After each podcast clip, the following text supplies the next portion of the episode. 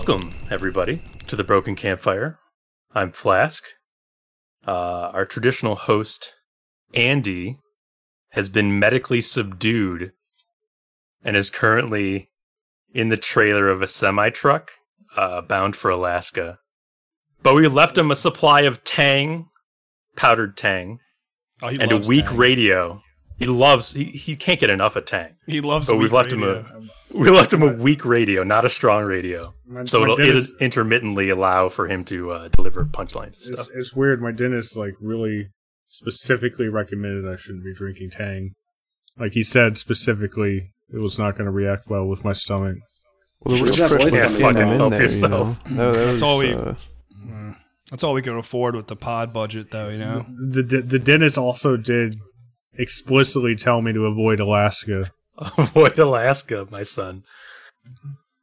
But we That sent him there anyway. And yet here I am. Trundled away. Bundled away. Anyway, uh, so yeah, I'll be hosting today.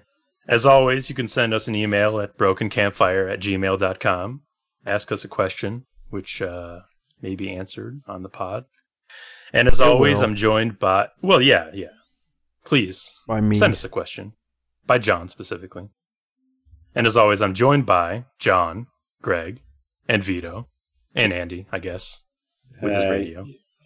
Yeah, I'll be. Hey everybody. I'm also having medical issues, but Andy's trying to kind of take my spotlight. Yeah. Uh, Dude, that really sorry. John. I- sorry, John. I'm really sick. Oh, yeah. I'm sorry. You guys. Yeah. Oh, you guys both have COVID. That's crazy. Hmm. Well, I didn't. You- I didn't call for say that. Uh, Yeah, I'm a little under the weather too, so I guess Because I I because I complain as actually well. have COVID. So you know, Oh my god, sure, whatever. Next, John. if anybody gets a medical better? better? pass, it should be anybody, me. else, does anybody else have a little story? Does anybody else want attention, real quick? I could use. a Why didn't little we send. Vito to Alaska? I've had the sniffles for a few days. I've been begging you to send me to Alaska. begging you. and yet Andy Let was me the- die, please. But yeah, so John, uh, you were the one on leave last week when we wrapped up the Game Awards, and you came away with the Keighley Crown. So I think we're gonna, you know, we're gonna launch into our roundtables here. But how about you start us off with a few kingly words? Well, it was the craziest thing, you know, because before, you know, the trophy was missing. Uh, I'd misplaced it. I couldn't give it to, uh, I don't even know who the guy I was supposed to give it to. It was Vito. You were supposed to no give one it to Greg. remembers. No, hang on. It was Greg and Vito. They, they were Yeah, I, I just I, I couldn't find it. But anyways, it turned out it was just it was behind me in my shelf the whole time, so I It found was, it. beh- it was behind my recliner. It was just wedged in And, the uh. Suspicious. Just right there, huh? Yeah, it's it's we like probably blended into the furniture is why I didn't see it. So I got that going, shined it up, real nice. Oh, that's Uh, real. John, nice. you are one trophy away from uh, winning three Kings of Keighley, and everybody knows what happens when somebody wins three Kings of Keighley. Is that the drag you out podcast and will pay you. for an all expense trip to meet Geoff Keighley? yeah, that'd be pretty That's cool. I'm looking forward to it. Uh, yeah, What are you gonna say to him? Ask him where he where Dragon's That's, that's Dogma Two between that's was. between that's between Uh, Well, you, you, That's Jeff. a you good should one. you probably start by explaining why you're there. He's gonna be really confused. Uh, well, I'll have a letter. I'll just hand it to him. Be silent. I'll just slip him it. just silent and Uh, stare okay. at him. That's not Uh, awkward. yeah, at I just want to. I just want to say, uh, you know, to my competitors, you guys, you guys put up a good a good fight, but I just. I'm connected to the heart of video games just a little bit closer than each and every one of you, you know? And, and You you just Right. wanted it more. and it really it really was just a little bit. Just as a quick recap, John got 11 points. Um, three of us got 10 points, just barely nipping at his heels. So it It's not, a we don't play game. win by two. No, we don't. We don't do that. We don't do, well, because everybody already got two points for the game of the year. Well, not me. Everybody but me. Well, that's the thing too is that John didn't need the game of the year bump. I didn't even need. Although, man, I actually we already, I guys probably already talked about it before. What's that? It takes- Or, I it mean, takes if you get, if you got, of if you- dude, yeah, if you got any thoughts, feel free to bring them up. You weren't here. Sure. Uh, I don't know. I I mean, I really did enjoy It Takes Two. I'm just trying to. I mean, yeah, I guess maybe it is Game of the Year. I don't know what it did. I, I enjoyed very much, but it still was like a very, like simple game. You know what I mean? But think, but it was. I don't know if I mean. I think that like the fact that it felt so simple in your hands is a testament to how good, how well it's designed. Because it was like a twelve-hour long game where every like two or three hours it would just totally throw everything out and then give you a brand new set of co-op mechanics, like not just one player, but like two players playing off each other. You know, that game, that game really did, I think, accomplish something super special. And this was easy to say in March when it was like the only game out, but I'd definitely been calling it for game of the year all year ever since it came out. You know what I mean? You I heard have. Yeah, I'm not on board as much. I agree with everything you said. I guess I just feel like I don't know all of those mechanics I have seen in other games, and they did a great job of bringing them all and putting them in one game. I don't know. It's not like it had the greatest competition either, though. So I don't think you're crazy, John. I think a lot of it I- has I to do don't- with I don't- I don't- also.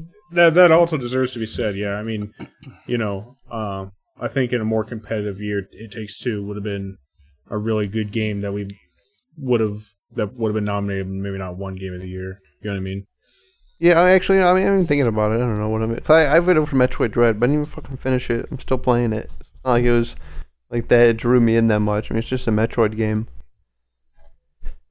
Uh, I think Valheim It's should have got Game of the Year. Valheim got raw. I was thinking about. Well, I didn't think about it too I hard. but I was Valheim got. Valheim should have won something. I don't understand. I I- didn't I play definitely Canterbury would not of have given it Spirits, and I have to go back and play it. I, I don't understand in any way, shape, or form how it could have beat Valheim for indie game.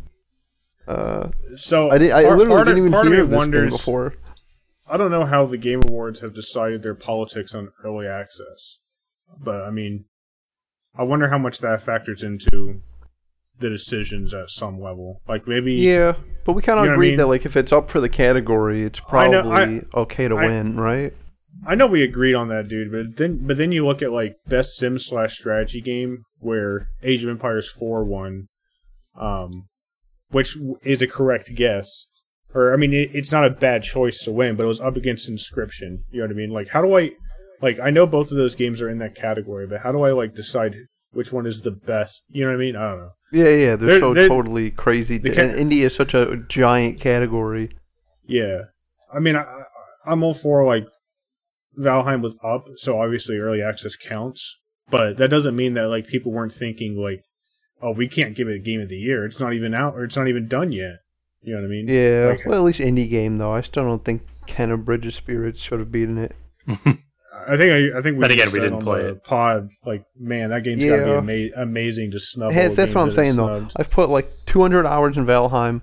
I still love the game, and I'm looking like every update. You know, I, I read about it. I still want to play it more. I just can't imagine Kena Bridge of Spirits giving me something like that. Well, Even I'll like let you guys Inscription, which I which I spent like eight or ten hours in. You know Oh what I oh mean? goodness. Like I can't imagine Kena upping that. But you bought the game, Greg? Is that what you're saying? I did. I it's actually on sale uh, for Epic or on Epic, and they also gave for a ten dollar coupon. so I got it for twenty dollars. Cool. Yeah, I'm, I'm curious to see how that what that's like. Yeah. So what else have you been doing, John? What have you been doing with yourself? Yeah, I have done almost nothing. Uh, but I, I s- if we're doing roundtable stuff, I can bring up Yes. that I have caught up, uh, or I am caught up. I actually maybe I'm an episode behind. I don't know if one came out today or yesterday. Whatever. I'm almost caught up on Hawkeye, uh, the the Disney Plus series. Uh, I remember you were kind of uh, I one with wouldn't say bow. meh on Yeah. it, Bone with the bow. but you were like yeah, I mean, you were like middle on it. yeah, it's fine. It's like I don't know. Even I feel like even they know it's like whatever. It's like seven episodes long, which I guess actually it's a crazy thing, right? I think what Wanda and Vision was seven or eight episodes long, but it felt like a much like bigger show. Like more was going on, and this just Right. just Sure. Hawkeye doing his thing, which is I mean he's Hawkeye, so that's what you're gonna get. Uh, uh, I guess spoiler. Flask, have you caught up or have you have you watched? Actually, I've fallen behind. I'll be honest. So I'm you gonna think catch we, up. we- we can kind of s- we- spoilers we can spoiler bunker Flask. We can spoil Bunker Flask for a few minutes if you want. It's not a big deal. Yeah, actually, it's probably a good idea. Cause I'm going to talk about. I actually Sure, saw sure. Spider-Man yesterday as well. I'll pull you Oh in my when uh, I'll pull you in when we're done, Flask. Spoilers for Hawkeye, the Disney Plus show, until 11:50. And then spoilers for Spider-Man No Way Home until 33:58. This must be a really good movie, huh? I John, will do you- do you clearly think I- announce. What? Do you, do you think I care about Spider-Man spoilers? I mean, I'm going to talk about the whole movie. I don't know. I just I saw it yesterday. I don't know. Yeah, I'm gonna go. I'm gonna go. Well, all right, hang on, guys. All right. Well, if Oh, it's just me and the- Andy, I don't know even know Who- I should who the bring it up fuck- anymore. All right, I like Spider-Man. I don't I'm even from Queen. believe I, he lives. He lives Oh my god! Shut me. up! Get the why, fuck out! why, go, go! why, did, why, did, you literally- why did Greg That's my leave? superhero. Does Greg give a fuck about Hawkeye? What What did I just say? No, no, no, no, no. This This whole is thing about Spider-Man. two sep. I know, but Greg fucking left for Hawkeye. It's like we're no, we're doing. Uh, Oh well, no, 'cause I can throw the Hawkeye into mooks, this. Like inf- it's, it's like a, it's so, the Hawkeye thing is so small. It's literally that like in a in a one frame scene they showed Kingpin from the the Netflix series. dude, what the fuck? All right, all right. I'm sorry. That was good. Or That was Vincent D'Onofrio. There you go. and I think I already posted that in the, the future presentation. No, Spider Man. I'm gonna talk about the whole movie. I fuck. I've seen it. What are you? What are you? What are you talking about? All right, all right. Let's let's well, let's do Spider Man then. Uh, Vito, do you care? You you, you care about Spider Yeah, Man? yeah, yeah. I'm gonna dip for a little bit. All right. Well, I, I want to hear about the new, new movies. I don't care. All right. Well, for the new. record, I don't believe. And for all the viewers at home. All right. First of all, for Flask, uh, hold on. Uh, I'm at uh, 14, 10 in my recording. Uh, Spider-Man, Spider-Man spoilers. Spider-Man. Gonna talk about the movie Spider-Man. All right, folks. First of all, I don't even think Vito likes Spider-Man, so I don't. I don't think he would care about these spoilers at all. Uh, but I, I did see the movie yesterday, and overall, hmm, I got to mix it up because I am a big Spider. So uh, whatever. All right, my totally biased opinion. It was pretty badass. I liked it a lot. It was definitely one of my favorite superhero movies. Uh, but it's like an overall. If I'm trying to be more, I guess, uh, critical. I don't know. The movie itself was like fine. The the, the, the plot, the characters, their I reasoning, got a feeling it was going to try to go for too much. You know. Well, but this, I mean, that's what saved the spectacle. I guess is what saved it. I mean, they did go for a lot, but it's like it's almost like that stuff didn't matter. I don't know. So let me just start right. So you you, get Spider-Man. It picks off after the last movie where everyone says he's, He's got like uh, a buddy buddy thing with Docky Strange this this time around, right? Yeah, yeah. So it's yeah, it's a direct continuation. Everyone knows that Peter Parker is Spider-Man, and the movie kind of starts, and it's like a little like weird about it. Like he gets like you know picked up by the FBI, and they question him and his friends, but then they just like let him go, which I thought was kind of weird. Uh, They're like, all right, you can just weird. be, and, and like not only did they let him go, it's like you can like go and like you can go to school and stuff, but you'll have like a like That's an whole armed. I mean, escort. That's one of the reasons why you get this the identity is because the vigilantism isn't isn't legal. Right, right, and it was like it kind of like seemed like he was maybe in some legal trouble, but he was completely free to walk around. That part was a little weird. Yeah, then he he gets the idea to go to Doctor Strange and do some magic, and like that that's how this stuff happens. Uh, they they mess the magic spell up. Which They're trying- and it's uh, Oh, the the previews made it seem like he was trying to make the world forget that he was Spider Man, right? yeah, yeah, yeah, Okay, exactly. okay. They they mess the spell up, and what happens is like instead of making the world forget it's Spider Man, it's drawing in everyone who knows he is Spider Man from like different universes. So uh, first, uh, actually no, before that, and this this would roll into the Hawkeye spoilers as well.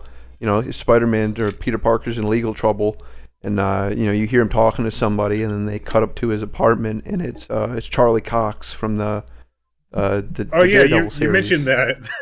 Yeah, that's, yeah, that's weird. I would never expected that from the Netflix Daredevil series. yeah. So they're like officially, and like I said last week, uh, Vincent D'Onofrio, they they showed him in like a like he's in Hawkeye. This entire series, um, whoever like the bad guys are, I forget what their mob name is. They've been talking like, oh, we're gonna take it up to the big guy, and they've you know just hadn't alluded to who that is. But I Right. think in this last episode, they finally showed it is Vincent D'Onofrio. So I guess it's their way of trying to weave in the the Netflix stuff into the the MCU. Um, So yeah, anyway, so Spider-Man's doing his thing, and he's trying to get his friends into MIT because they uh, have been. Um, it was their plan, you know. Him, uh, the Mary Jane, and, and Ned. You know, they're all going to go to MIT. They were all going to be super nerd scientists. Yeah, but they all got letters of rejection because he was like, "Oh, you know, they you- suck. well, no, it's 'cause, like too too hope, high profile, you know." Oh, right, right. MIT right, so so far it's just like- I get you. Yeah, so far I'm just like, man, all right, this and whatever. This first like 20 minutes of the movie. I'm like, this whatever. So Peter's trying to fix that, and that's when the action starts happening. You have uh, um, Doc Ock. He comes in there, and it's the Doc Ock from from you know Spider-Man Spider-Man 2. uh, 2. Yeah. Uh, yeah. And he's uh, fighting Spider-Man, and he gives him some tough time. Whatever. Spider-Man ends up beating him. It- Uh, is he talking to him as if he thinks Tom Holland is Tobey Maguire? Well, yeah, okay. So yeah, actually, I'll break it down even further. Yeah. So yeah, yeah, yeah. I, didn't, I don't know how far we're going to get into this, but yeah. So at first he does. He's talking to him. I, I got- sorry, sorry if you don't care, listeners. I haven't seen the movie, and I don't care about spoilers. So this is probably the only time I'll hear about it. Oh yeah, no, yeah. Uh, so yeah, at first he does. He's like, "Oh, you got a new suit or whatever." Or he was like, "What happened?" I don't, you know. He was literally talking about like the last thing I remember. You know, like you like for fucking with my machine. You know what I mean? He was Yeah. like trying to figure out what's going on. But yeah, eventually there's a scene where he does like uh, uh, pin Tom Holland down and like rip off his whatever nano mask, and he's like, "You're not the Peter Parker I know." And okay, then, uh, okay. I was and then curious. yeah. Yeah. Well, and then this, and then this Peter, you know, like the MCU is like more, I guess, technologically advanced. You know, they've gone to fucking space and they've, you know, met aliens Yeah. and stuff. So like this MCU, and you know, he's got the tar- Stark Tech or whatever. Uh, Spider-Man ends up just like taking over Doc Ock's like arms. Like, he just controls them. Uh, and then Green Goblin shows up for like a second. You hear him like, Well, like uh, that's pretty clever, actually. You know. I yeah, like it was pretty. It was pretty funny. And then you hear Doc Ock like laughing, or not, not laughing. Green Goblin laughing, and he like throws the bomb in, and like spell uh, Spider-Man and Doc Ock both like teleport away. And then you, you're back to Doctor Strange, and he's explaining pretty much everything that's happening. He's like, you know, a bunch of people are coming into this universe.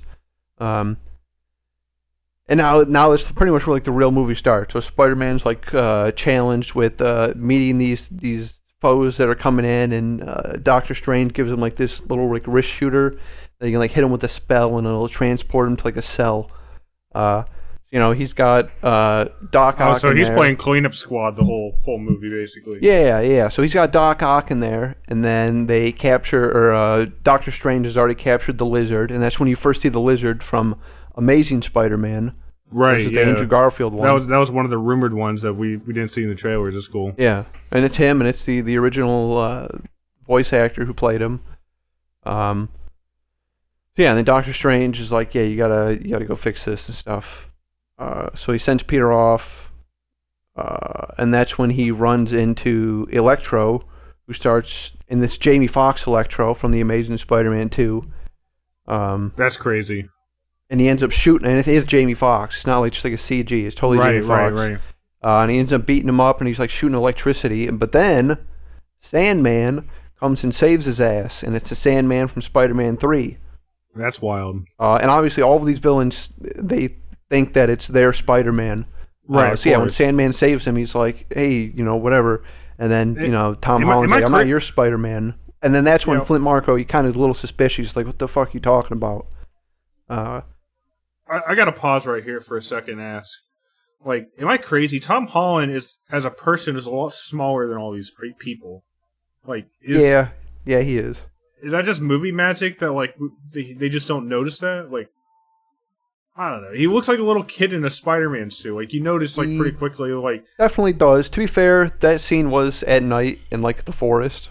okay, but you're okay. definitely you're 100 percent right there. okay. Uh, That was- and that I was guess one of my- small and moves nimble. But yeah, you're you're right. All right, go go ahead. Sorry. I'll, So anyways, I'll he ends up. Uh, long story short, he ends up teleporting those two into the the chamber or whatever. Uh, so then it's just who the fuck's left? Just Doc Ock. No, no, Yeah. sorry, not Doc Ock. Green Goblin. Green Goblin. They, Right. they got Doc Ock, the Lizard. Uh, and, and it's Harry Osborn, right? No, it's Norman. I no, it's Willem Dafoe. Or no, Norman isn't. it? Yeah, they- sorry, Willem Dafoe. Willem. Yeah, yeah, yeah. Yeah, Willem Dafoe. Okay, okay. Yeah. Um, and yeah, he plays it cool. So uh, yeah, so uh, you first see him, whatever. He, you know, he, he's laughing. He throws the bomb in the bridge. Spider-Man disappears, and they're, you know, they're saving him for last. Uh, so now it cuts back to him, and it's, you know, him without the Goblin mask off, and he's like covering his glider up, and he's kind of like a homeless guy in the in the alley, and he's like arguing with himself. You know, because in Spider-Man, he was, you know, he had like the two personalities. Right. Uh, and he ends up wandering into like a soup kitchen where where Aunt May works in this in the MCU. She's like a soup kitchen worker or whatever. Uh, This is hot Oh. Aunt May, right? Yeah, this is hot Aunt May. So Aunt May ends up getting in, in touch with Peter Parker, and she's like, "Yeah, I think I got one of your like fucking spider freaks over here." Uh, so he he so that's the angle they're going with this. So he goes there and he's like, yeah, he's like Peter, I don't know, I don't know, I know you're not my guy. I don't know what the fuck's going on. I'm not from around here. I don't exist anymore. My company's not. He's like playing the sympathy angle. Uh, sorry. He's playing the sympathy angle. And Aunt May's kind of like uh, guilting Peter because originally what they're they're gonna do, uh, and there's a scene in between there somewhere where they talk about this, is he has like a Doctor Strange like a magic box, and once he's got everyone together, he pushes the button, and they all go back to their realities. Um, but at some point before he goes to get the the Green Goblin, they're all talking. They all realized, or most of them realized, that they, they were about to die when they got teleported away. You know, because you know, Doc Ock died, Electro died. uh, yeah. Yeah. Sandman Sandman didn't die, but his life was shitty. But yeah, so you know, Spider-Man's feeling guilty 'cause he's like, well, what if there was a way I could like cure you guys or fix you your problems, so when you go back, you don't have to get killed by your Spider-Man. Uh, so that's like starts to be his plan, and and, and Aunt May kind of like enforces that uh, more and more. So when they get back to uh, the lair, That's or a wild angle. I that's a wild angle, and it's a little irresponsible too, because like, I don't know, he knows they're from other dimensions, and like. He knows Doctor they're Strange. supervillains. Like he doesn't know that Doc Ock isn't a fucking pedophile. Yeah, yeah. Well, I mean, it, I mean, I guess it's it's to be fair. Part of this movie is like this Spider-Man is supposed to be like kind of younger and naive. Yeah. Still. Uh, yeah. So, anyways, yeah. So they get all the villains in the uh, the chamber, and they're they're pretty much just ready to blink them away. And uh, that's when Spider-Man has a uh, change of heart, and he like steals the box from uh, fucking Doctor Strange, and that's when they kind of have a Doctor Strange Spider-Man fight. Um, obviously, they're not trying to kill each other. You know, Spider-Man's just trying to get away. But you know, it's one of those really trippy, like Doctor Strange mirror world right. scenes. Right. Right. Inception. shit. Yeah. Yeah. And he ends up beating Doctor Strange uh, pretty pretty handily, and he like steals his ring, uh, and then he gathers up all the bad guys, and he's like, "Hey, uh, we're gonna cure you." So he takes them to like uh, whatever. He takes them to like a lab, whatever, and they're like trying to work on like you know, because like all right, so in the Spider-Man um, two, uh, Tobey Maguire one, if you remember, like uh, Doc Ock, his like chip is what was going wrong with him, and it was like the arms controlling him. It wasn't like his brain anymore or whatever. It was like the AI. Yeah. So, like they were trying to like fix the chip, and for like Electro, they were trying to find something to like you know harness his electricity or whatever. Yeah, whatever. Just fix everybody.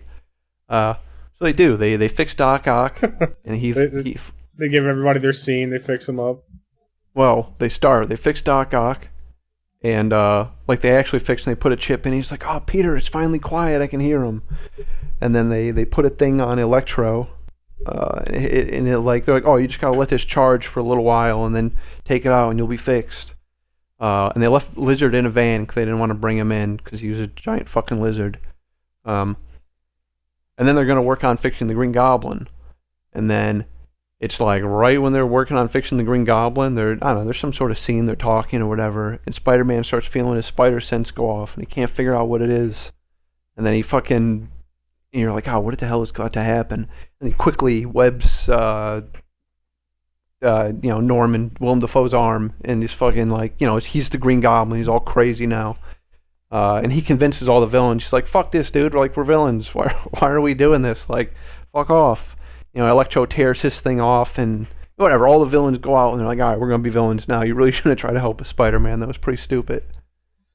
Uh, Got him. Fucking got him. So all the villains pretty much kind of scatter, except for Doc Ock, who's still like a good guy. He's like, uh, let's all chill out, y'all. And Electro like shoots him down. Uh, and then it's pretty much just Green Goblin and Spider-Man fighting. and Green Goblin just beats the shit out of him, just just straight whoops him up. and it was a- actually it's kind of I don't know. I, I mean, it, it was a cool fight, but like it was just like a straight up like MMA fight. Like they were doing like arm bars and like fucking like power bombs, and I was like, "Hold what? Ah, this does not feel like I thought like a I don't know Green Like Goblin a fight would go." fight. Yeah. But anyways, he ends up beating him up, and he ends up beating him up. This is the the drama scene here. This is the the super big spoilers. Flask Oh, uh, God. 20, 2730. Super big spoilers. Uh, in the ensuing fight, uh, Aunt May gets fatally injured, My God. and that is hot Aunt May. Uh, so it's like you know whatever. Yeah, so it's pretty much like his Uncle Ben moment. Cause he, you know, he, I guess I kind of maybe when Tony died, but you know, he, this Spider-Man didn't really have that. Uh, you know, she dropped the the great power, great responsibility line on him, and then she exploded. Uh, so yeah, so this Spider-Man's kind of like down and out. Uh, you know, the Doctor Strange is somewhere in another mirror dimension. All the villains are free and they're they're running around. And this Spider-Man's like already beaten up. Uh, He and he just needs a friend, maybe two. well, he didn't even know that at first. So so all right, so this all happens, and then and then we you know we cut to his his support crew. Um, you know his friends that show up in the movie, Mary Jane and Ned, and they're um, you know they're they're back out uh, whatever at the at the base, and they're worried about Spider Man. They're like, oh man, how do we contact him, whatever. Uh, and you know earlier when Spider Man beat Doctor Strange, he like stole his teleportation ring and he gave it to Ned. Like Ned was wearing it and he's messing around, and like they're talking about Peter, and they're like, uh, you know, like a little. Like you've seen Doctor Strange, like a little portal starts Yeah. to form, and uh, yeah, he's like, ah, I wish we could see Peter, and like, yeah, whatever. The portal starts to form, and you see like Spider Man just sitting there, and they like start waving to him, and then like, like what the fuck, and he waves back. Uh, for a second, you because it's kind of far away and it's a dark alley, you you think it's Tom Holland, but then like real quick you realize it is not Tom Holland. Uh, there's Andrew Garfield, so he comes in there and you know, he's like, right, what? He's like The Amazing Spider-Man. the Amazing Spider-Man. So he's like, meet Peter Parker, and then yeah, you whatever you see Andrew Garfield, and they have their little intro, and he's like, yeah, I've been. He, he got pulled in with the villains too. He's like, I've been here and trying to find your your whatever. What the hell's going on? And they're like, all right, that didn't work. Uh, and they're like, all right, let's try it again. Let's call Peter.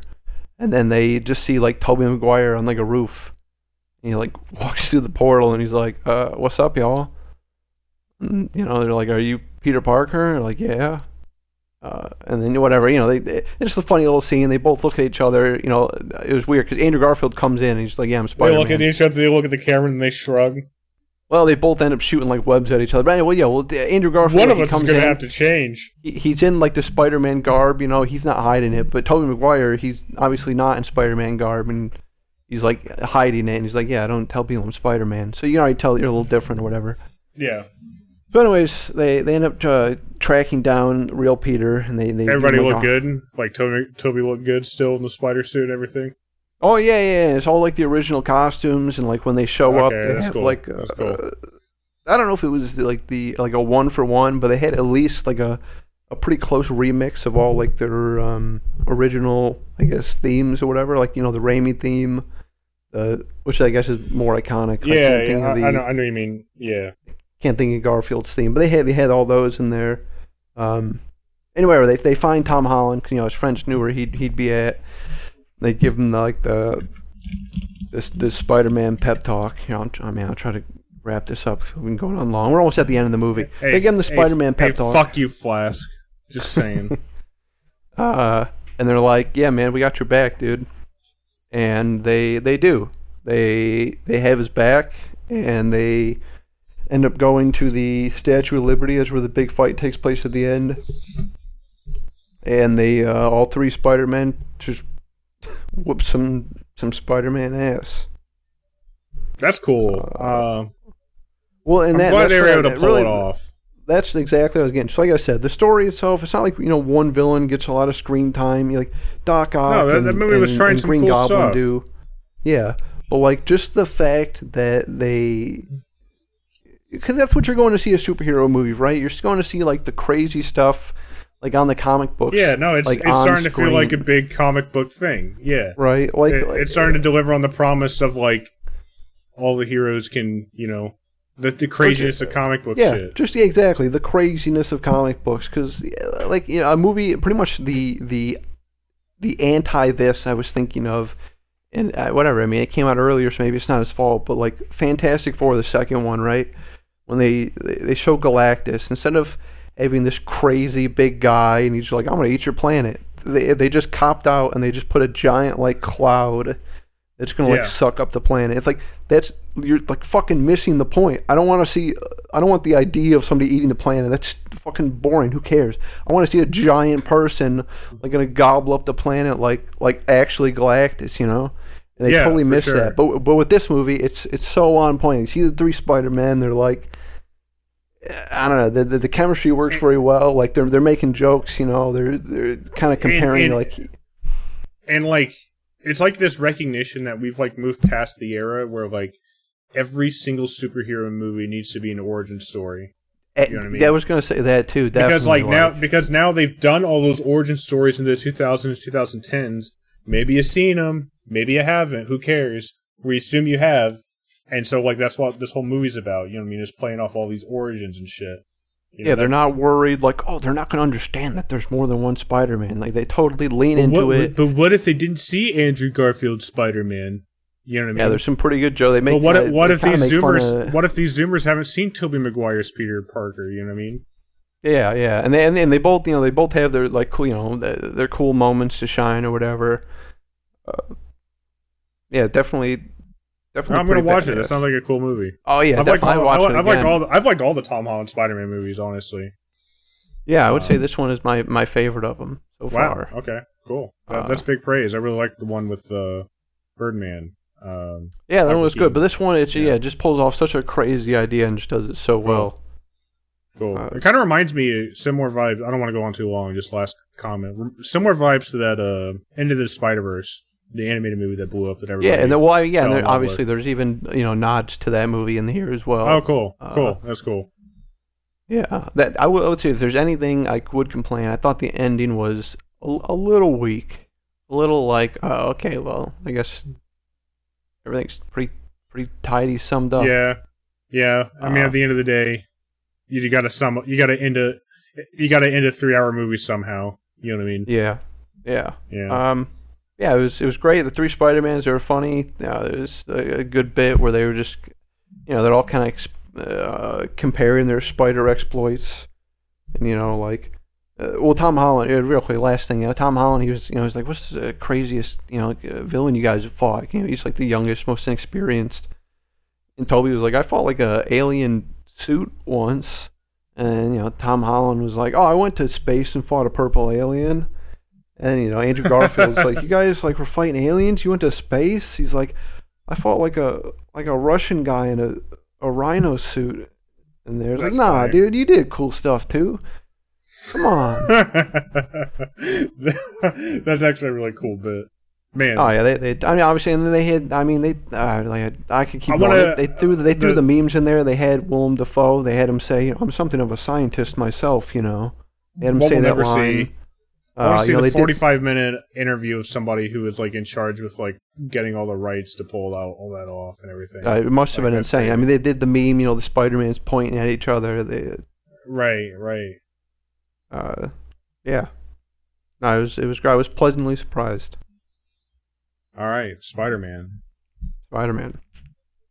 That was a good prank, guys. All right, so that was my Hawkeye talk, and now if we could just separate for the Spider Man talk. Uh, We'll just we'll, we'll just cleanly separate for Spider Man.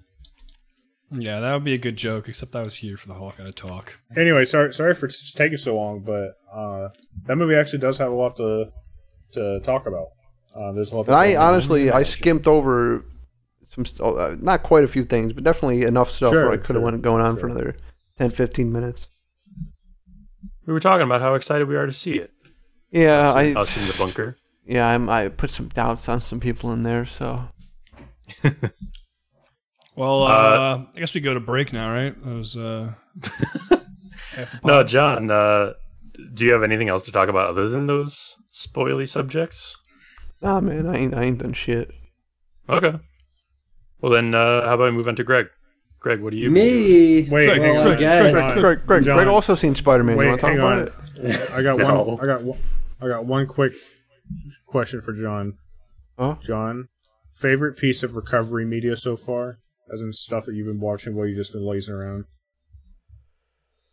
Oh, I guess it's gonna have to be Successions because I did start it and I have been digging it quite a bit.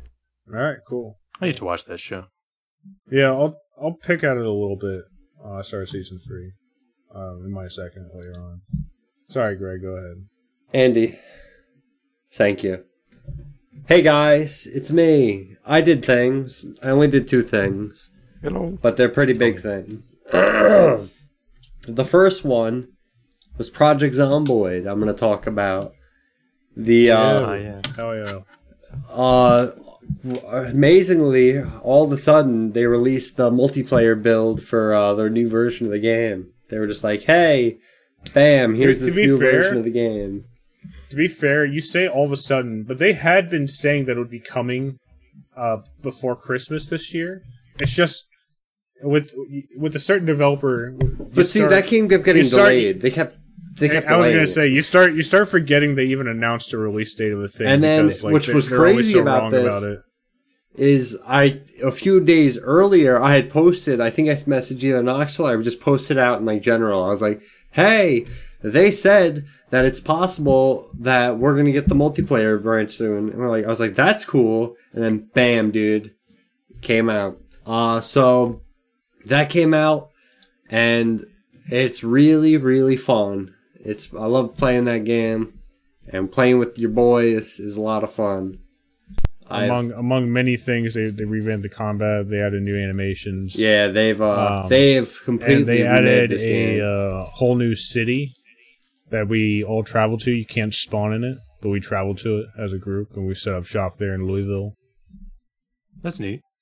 Yeah, it's it's really Yep. cool. Um, you you know, it does. I think, Greg, you, you're gonna hate me for this. It does. I think, as far as like how far the game should go to be to become what one might call a totally finished state, it does feel a bit incremental. That but game is nowhere near done. but it uh it was a really good update um and it changes how you approach combat which is one of the most common things you do in that game um it's been a good reason to get back on the game i'm i'm really i think what the game really needs for my interest is like a i know they're working on this but call me when they do the skill revamp you know what i mean totally revamp that skill system because it's busted up and Ah, down it mm. it's it's totally it's bonkers how it works. The whole reading books to gain skills and then changing headlights a thousand times to grind out mechanics. I mean, there you know, there's a lot. To, That's honestly, with how fun I'm sure it is, that's honestly the reason that I I went back into it a little bit, as you remember that one time recently, and then I was like, I don't actually want to do this. Like, I have fun with my friends, but I don't actually want to do the whole system of the game. So that's why I didn't. That's why I haven't joined in this time. I find myself completely, and it's not a knock to the game. It's just me completely like devoid of an interest in playing the game unless we have a a big common group objective. Like unless there's five or six of us online, or you know, we're we're trying to do is something. Um, it's hard for me to get jazzed up in the game by itself, looting for looting's sake. You know what I mean? I know it's not like the right game to say it, but I just, for me personally, that game's a nice game to, uh, you know, just relax in. Like, Oh, get sure. you get on, Sure. you just s- def- defend a base, or like not defend it, like barricade your setup, your bay, your base, Sure. clean the place up, and then you know it usually devolves to like, hey, I got to go find something, and then you go out, and then you end up getting either murdered or something horrible happens. It's a Yeah, uh, there's a few games that fill that niche. You know, like, you know Project Zomboid, Seven Yeah. To Die, The Forest, even. yeah, you know, yeah. kind of survival crafting kind of stuff. I get that for sure. And uh, you, and not not for nothing, Greg especially has done extremely well with like making his time worth it. Uh, the Greg built a little watchtower apartment above our base. That's Oh, that's cool. very impressive, actually. I've uh I have started and I this is kind of a small thing. I actually there's a house to the north of us that has like a bunch of metal fences surrounding it. So uh-huh. I'm actually I'm gonna block off the top of it, and I actually started building a staircase that goes from our place and then bridges to Oh, the man, house that would be- across. Yeah, as like a, as like Okay, an emergency uh, escape. Yeah, Yeah, and I was gonna like just close it off and make it like a big old warehouse or whatever. that's cool. I have a ton of fun with that game. It is it definitely hits something I uh, for me. Yeah, no, it's, it's good. Um, we're we're running a dedicated server too, so it's nice that our friends with uh, varying work schedules can hop on at their convenience and contribute in their own little way here and there. You know what I mean? So it's it's good in that kind of a sustained group activity thing. Hmm. Agreed. Uh, but yeah, that's uh, that's Zomboid. Now I'm gonna talk about what I really came here to talk about. Dear God. As you all know, uh, last no, not last week. More, yeah, more like yeah, two weeks ago. Final Fantasy 14 Endwalker came out. Oh, really? Wow. Yeah, dude. The the expansion to the to um, not even critically acclaimed anymore, universally acclaimed game, Final Fantasy 14. Everyone must acknowledge, even the gods. Which which you cannot play until. Well, we'll get whoa, whoa, whoa, whoa, whoa, Andy. We'll get we'll get into that later. We'll get into that later. That's news. That's news. That's news. Okay. So, Okay, uh, sorry. I over I overstepped. I have been playing it. I finished the story, the main scenario, the other day. And right here, right now, I can guarantee say that is my game of the year. Is that game? Is that literally that expansion? That was Say it one more time. What is this? the the expansion Endwalker for Final Fantasy. Okay. Okay. That's my game of the year. That's weird. It wasn't nominated for the Game Awards as Yeah. Game of the Year. It just it just came out. It counts as a uh, a 2021 game, so I'm putting it in. My, I'm putting it in. Came in at the last second and just blew everything away. Maybe it'll make it into next year's Game Awards. Maybe. It very, uh, it very well might. That's what the cutoff is like. What December seventh or something like? No, not much earlier than that. It's like November twentieth or something like that. Yeah. It does occupy a very strange place where, like, these expansions, I mean, this story overall in Final Fantasy XIV, I've always heard consistently good things about. So, Oh, like, it's it so should be eligible dude. for stuff because it's, like, genuinely good game content. Yeah, Right? I, Oh, but it's, but it uh, might, it, but it might uh, hit this niche space where it's like,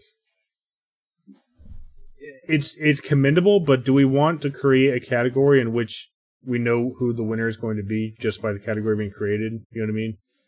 Right. I'm saying, like, should it be eligible to per- compete Oh, in as a the space game, of you other mean? categories? Yeah. Yeah. This expansion, you know?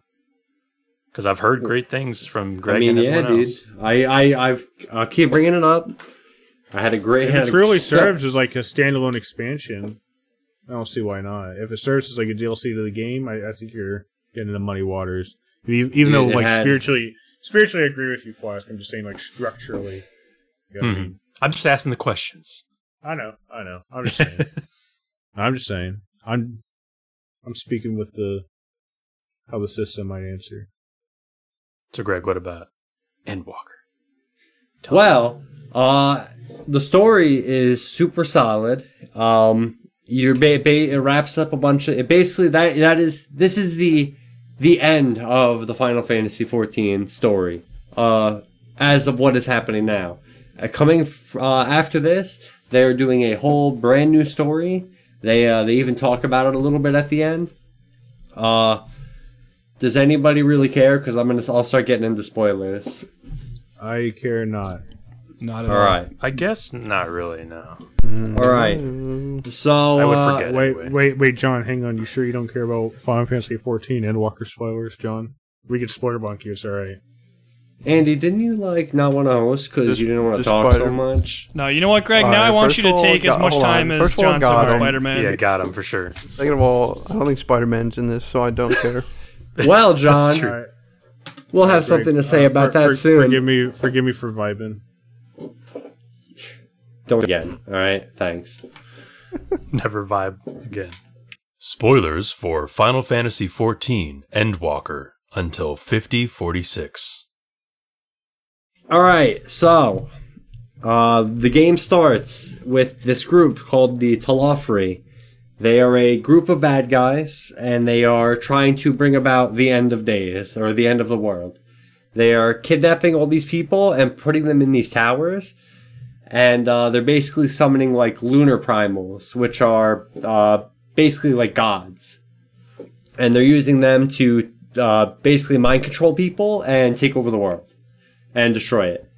Uh, so you, as the Warrior of Light, and your boys, the Scions of the Seven Dawn, you basically just go around and start beating the shit out of people. Uh, you you find out how to get into the towers without uh, all your people being mind controlled and uh, basically murdering everybody. Excuse me. And you uh you clear the tower. You make it to the main tower, and you find the big the main bad guy there, and he's and he's basically gives you this whole shtick where he's like, yeah, you know, we're gonna cause some crazy chaos, and then he shoots a laser at the moon, and we're everyone's like, Like whoa, what the fuck? And then all of a sudden, a giant uh, a giant magic seal appears on the moon. And it turns out that there the moon was used to hold an ancient god called Zodiark, And uh, the main bad guy, uh, Fandaniel, is trying to Fandaniel? is trying to release Zodiark, but we don't know why. Fandaniel. Uh, so we basically we get to the moon, or we basically he teleports to the moon and we chase him to it. So we are on the moon at this point, and it turns out that uh, he is basically trying to destroy it. Uh, his barrier, and there are two barrier points left. He ends up destroying it while we're wandering around, and he goes into the uh, he goes into the cage of uh, this area, and he basically combines himself with the god Zodiark. So he combines himself with Zodiark, and you fight him in a boss battle, and he kills himself. Game's over, right? You think? Turns yeah, out him killing himself, him he, basically what he wanted you to do was weaken Zodiark enough so he could go he could stab himself in the chest, break his heart and kill himself, thereby bringing about the end of days. So he kills himself. Everyone's like, "Oh, hey, we're done. Cool." And all of a sudden the world starts ending.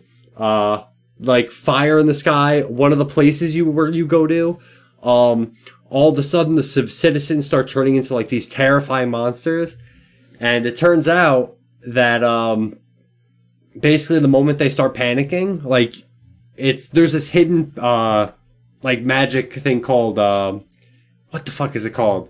I think it's called Dynamis, and it is basically magic that works on your emotions. So, and uh, so the moment people start getting like super angry or like super sad or freaked out, uh, they turn into these te- like crazy monsters. Like I posted a picture earlier, and it was like of an elephant monster.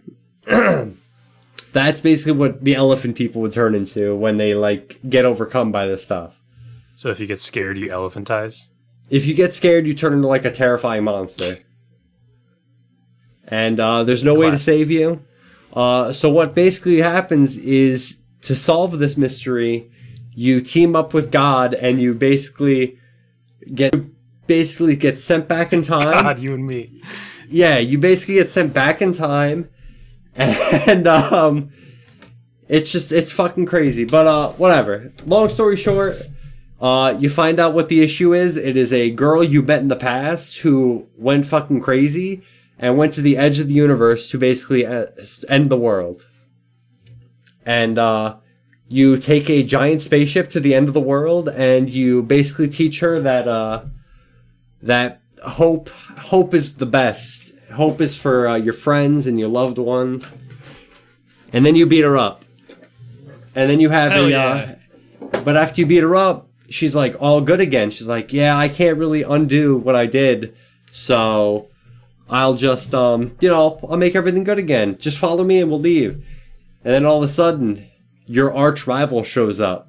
Uh, this guy named Zenos, who is uh, just a giant edge lord, and uh, he just shows up, talks a little shit, and then he leaves. Uh, but he shows up, and you basically fight him on the edge of the universe uh, in a fight to the death. And that's and then that's how the game ends. You know, it's so crazy. You're not going to believe me, but this is like almost word for word what I said to Andy. This is the plot of the Spider-Man movie. God damn it! Oh, Yeah. you wanted me to talk about Spider Man or Final Fantasy? I was talking about Spider Man. Oh, oh shit. Yeah. yeah, my you know when he teams up with God. Oh yeah, yeah. Like I said, I uh, I definitely. Parker I mean, Luck. I'm not really good at talk, It's like speaking about No games good, no good. because I'm speak yeah, I'm no good. I'm no good with my words, but I Sounds really, really, epic. I really like that game, and I definitely didn't do that story justice. So I literally, the game is called Endwalker. The expansion is called Endwalker because you're walking on You're- the edge of the You universe. literally the end of the universe. walk to the end. um, Sounds like a bunch of gobbledygook to me. But I will say the composer, the main good. the main composer, uh, Masayoshi Soken.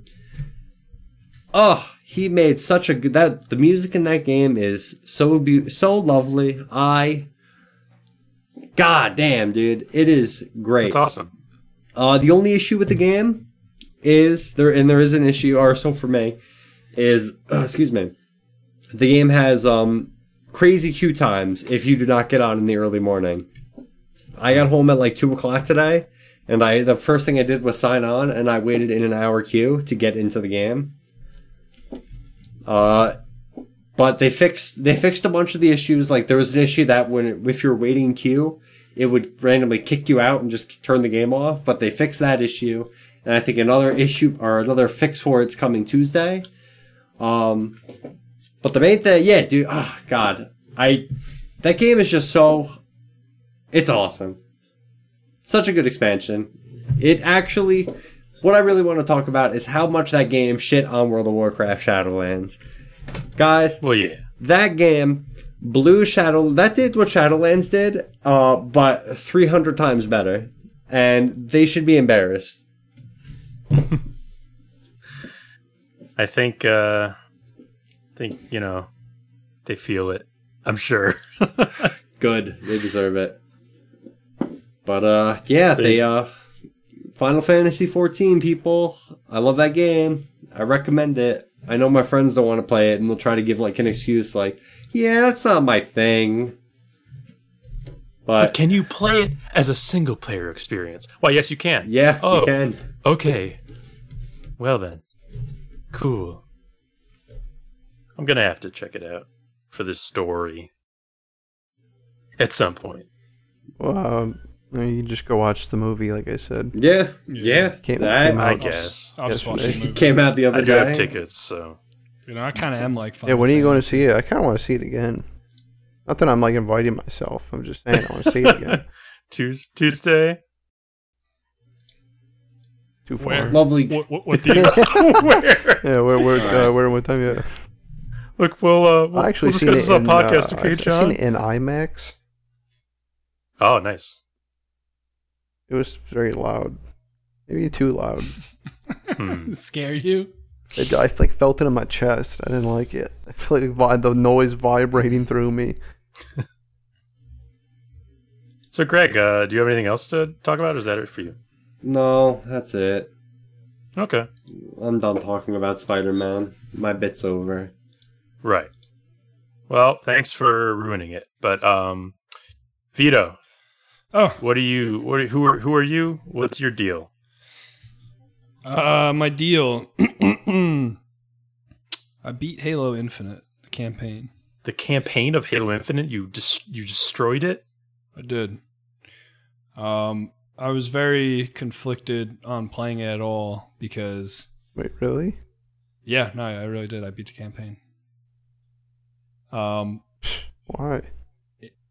Well, I thought about waiting for co-op to come out because I want to play with my friends, and ultimately, I just decided I don't want to wait that fucking long. You know, it's going to be like a year for co-op to come out. I just want to experience it while it's in the zeitgeist, and if if it's if it's worth playing at all, I'll play it again co-op. Yeah, all right. Uh, so yeah, I, I beat it. I wish I could tell you how many hours, but I don't know how to check that on the Xbox Game Pass. But I want to guess like ten to fifteen hours, something like that. Seems I've about seen you right. on Halo a lot. I thought you were just playing the multiplayer a lot. No, not at all. I like binge the, uh, the campaign. I, I I'm homesick. Everybody with uh, COVID, I think.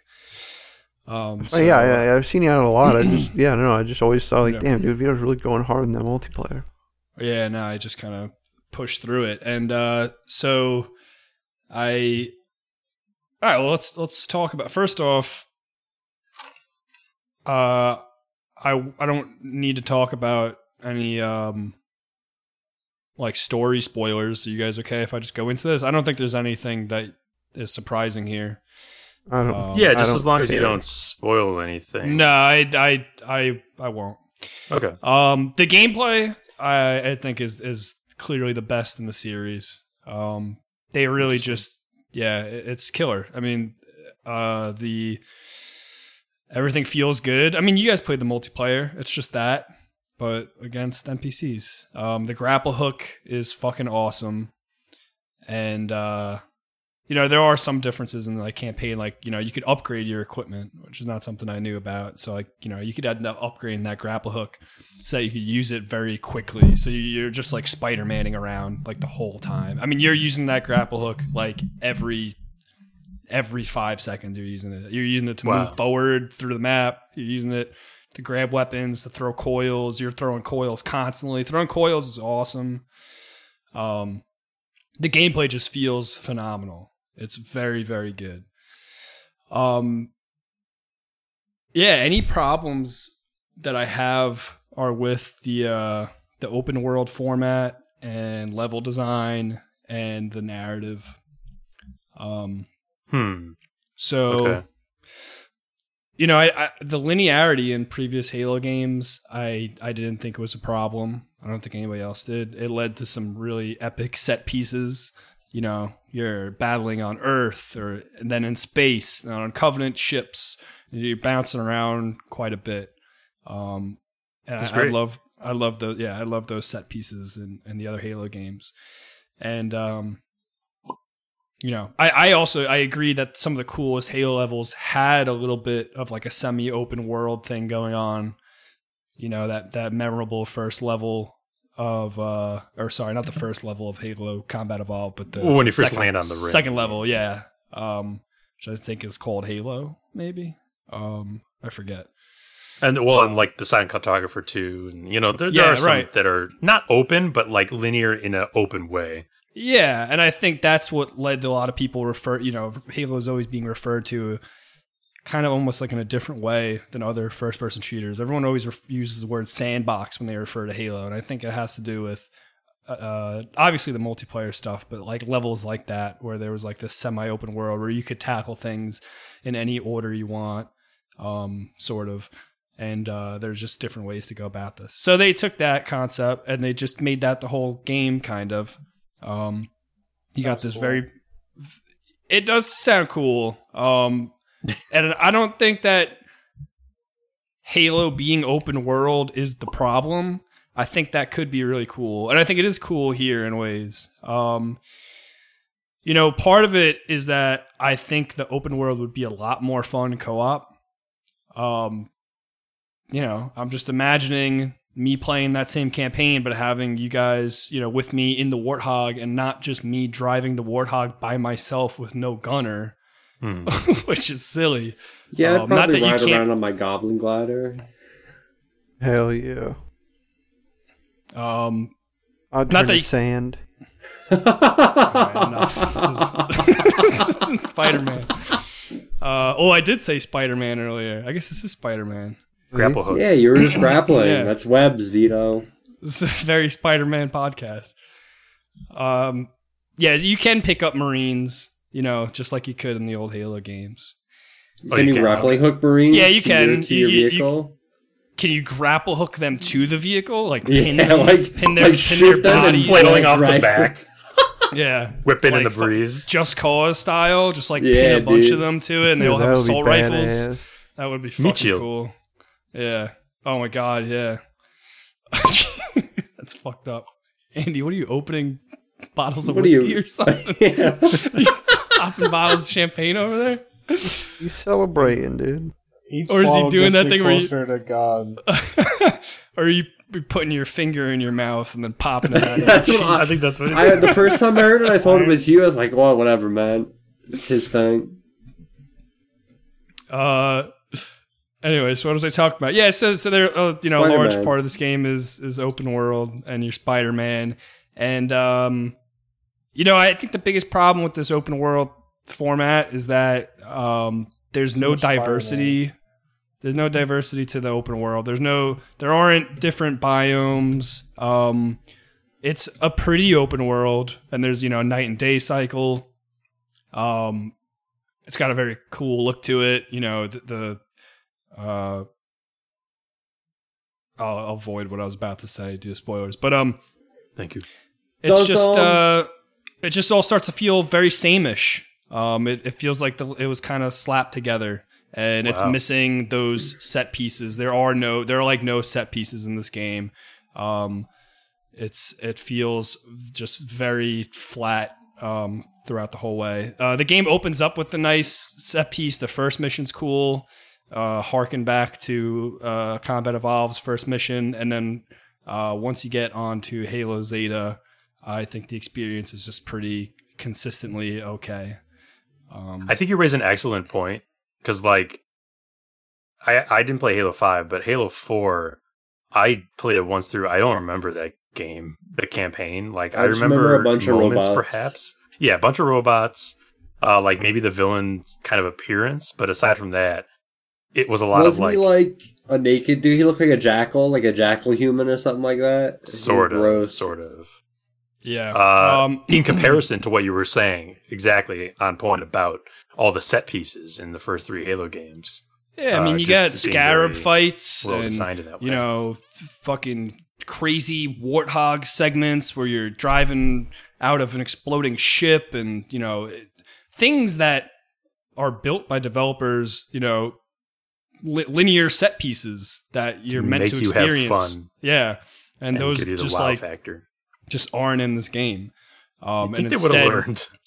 yeah, instead you get this like almost like Far Cry kind of open world where you have these FOBs that are around the map that you could, you know, go and claim. You want to know something? I beat the game without doing a single FOB, um, and without Save doing a single. SOB.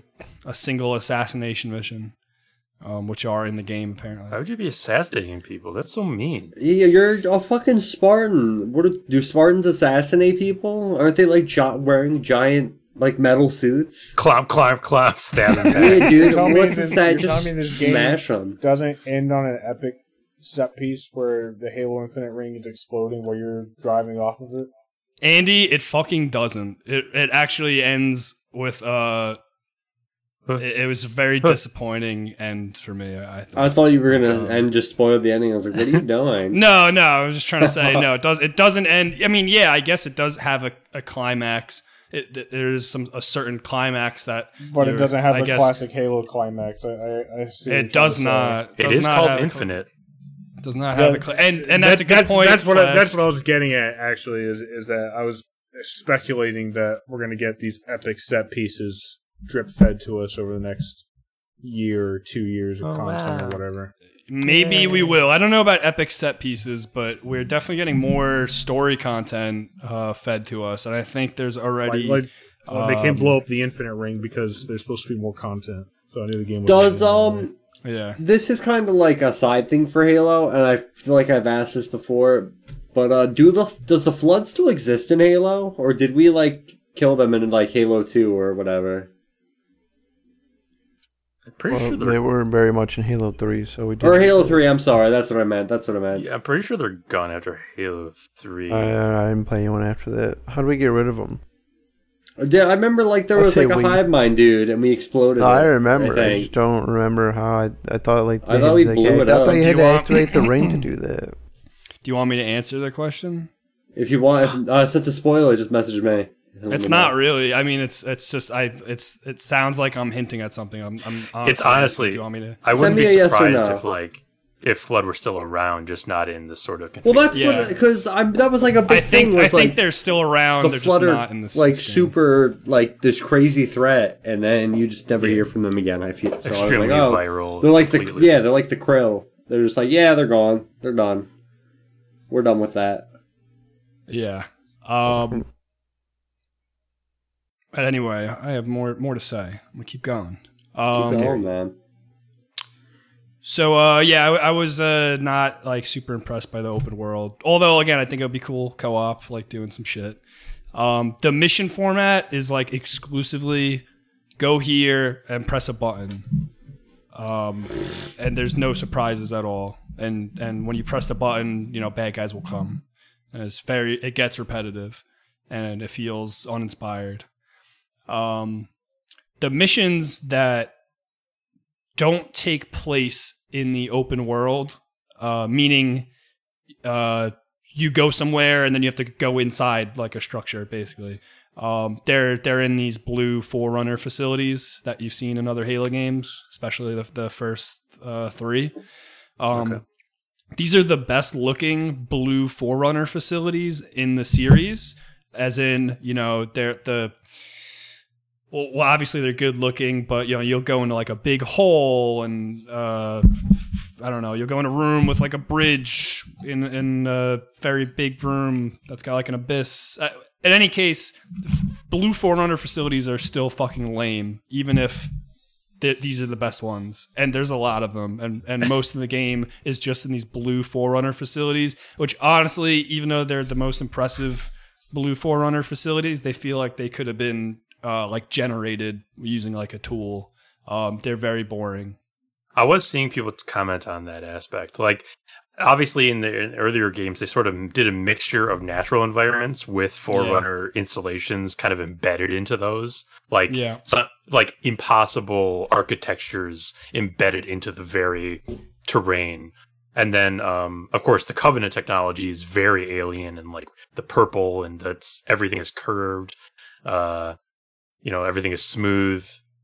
And Yeah. uh, so their facilities stand out and are kind of interesting visually. And I saw people talking about how 343 doesn't kind of doesn't like tap into those that No, you know that kind of stuff. all. That, like I said, the Halo games previously, one to three at least, like you're, you know, you're going to be bouncing around through all these cool environments. In this game, there are like two environments. There's the outer world. There's like outside on Halo, um, which all kind of looks samey, and then there's the Blue Forerunner facilities. Um, there's one exception, barely. Uh, oh, the first level I actually thought was really cool, and playing through the first level, I was very excited. It got me excited to play the rest of the game. Not that it was like insanely impressive, but it was just really cool. Um, and like I said, it kind of it harkens back to Combat Evolved's first level. And then there's also a level that you might hear people referring to called the House of Reckoning, um, which is like a cool little level that has a slightly different environment and it plays like you're playing um, Firefight, Halo Firefight. It's like a wave Huh. survival level. And that level was pretty cool. Um, it just had me scratching my head like, why couldn't you guys do more cool stuff? Um, More set pieces, yeah. yeah. There are boss fights in the game, and I don't know if there's boss fights in four and five. Were there? Oh, you Yeah. Okay. Yeah. Um, I thought they were cool. Like they were a welcome addition. Um, although some of them felt like the only way to win was to like cheese the boss. Um, like normally you're Master Chief and you're obviously you're taking cover now and then to like heal your shields up for a moment, but normally you're just back fucking bouncing around. You're meleeing dudes, you're grapple hooking around.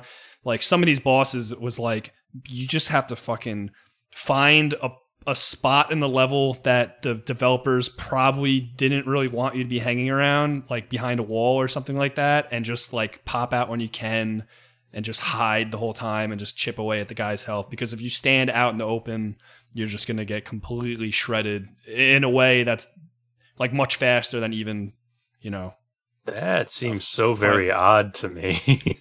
yeah. that seems Um, very strange. But some of the boss fights were cool. And actually, I think the ones that were the best were when the boss had a melee weapon, because then you could run around and grapple around and um, you're not you don't have to fucking cheese cheese the boss. I I felt that Mhm. way at least. Um, I would think with the expanded movement options available to you, it'd be more interesting to make boss fights like uh utilize verticality more and moving around more. yeah. Um, You're saying that only really comes into play when there's they, they have melee because otherwise they're just shooting you to death. Like Otherwise, they're just shooting you to death. Yeah, I mean, I remember there was one boss fight in particular I thought was pretty frustrating. You're, it's a it's two two enemies are the boss, and one of them's in a brute chopper, and the other one's on foot. and the one that's on foot has a scrap cannon, which is like a giant cannon that you could pick up and shoot, basically just like a Gatling gun. And the other one is on this insane brute chopper, and you could get him off of that, but then he's got a scrap cannon, and you basically can't like they just they shred. And I was playing on heroic difficulty, um, and the the difficulty would really bump up during these segments because otherwise it was fine, and um, you just couldn't be like out in the open scene for like more than a couple seconds at all. Um, but anyway, uh, I wonder the if narr- they're really designing it for uh, for co that's what I'm. That's what I'm saying. Like it, it, it did kind of feel like if I had other people with me, this would be a lot more manageable, um, or, or and not just manageable, but like more fun. Mhm. Um, um, and then the narrative um, was something that I did think was probably better experienced by yourself because, well, the the the narrative in general is really convoluted and dumb. It's, it's Three not- four three. Hello, three it's four not. three. It's it's really not a great uh, story. It's a little confusing, um, and uh, the the the the performances are actually really great. Um, the guy uh, Darin De Paul who plays he's the voice actor of uh, who's like one of the he's like the bad guy Brute. Um, you see him in the in that trailer. He's yeah, like we heard his the- voice in trailers and stuff. yeah, he's like those those he's fantastic. Um, and all of like the brute performances are are really great. And and the the voice acting for and the performances for the regular enemies is the best it's ever been. The grunts are really fucking funny and fully That's voiced. heard.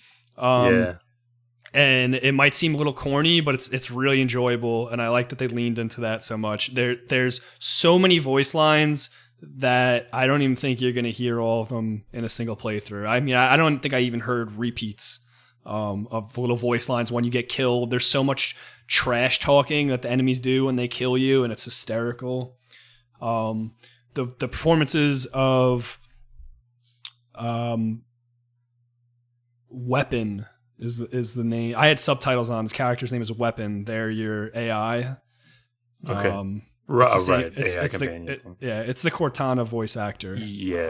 Um, and and she's great, and the uh, like facial animations for her are like are like really great. And Master Chief is great, which is a weird thing to say because he's Master Chief and he doesn't say much, but it was great and it was really fucking cool.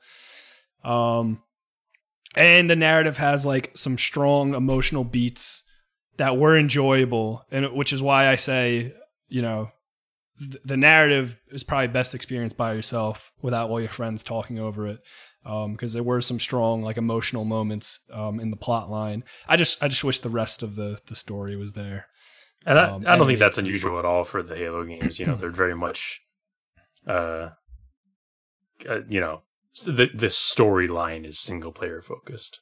Always has been. yeah I, but more than anything though this story is a very like personal one for master chief um, which i thought was great and i think from what i know about halo 4 and 5 they're also kind of like that um, but i didn't play those games because i heard they weren't that good Mm. But you know, Halo One to Three, you know, it's this uh, galactic war, and the stakes are very high, and they are in this one. It still it still is, but the focus is on this this personal um, struggle that Master Chief is having, and that's the shit that really that really hits home. And I thought was um, really good at moments, but overall the the narrative was was dog shit. What? Um, he's not just having fun being on a Halo again. No, he's not. He's not at He all. Which is why, there. which is why I, I thought it was pretty cool. Like we kind of see, even though Master Chief still doesn't really talk a lot.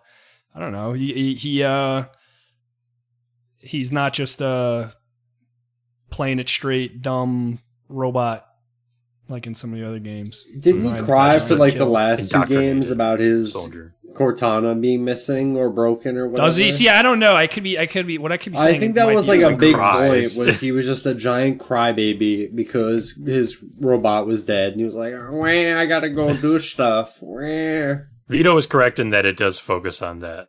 Like it's they've just been focusing on that kind of relationship for Yeah. three games. But I think it's a great. I think it's a great like storyline. I think that's a cool thing that other games are doing. It's Master Chief's relationship. First off, Master Chief is an interesting character, just his upbringing and you know who he is, and then his relationship with this AI that's been living in his fucking head forever. You know what I mean? I, I think that's a really cool story to explore. Um, sure. and I just wish they just did it a little bit better. That's all.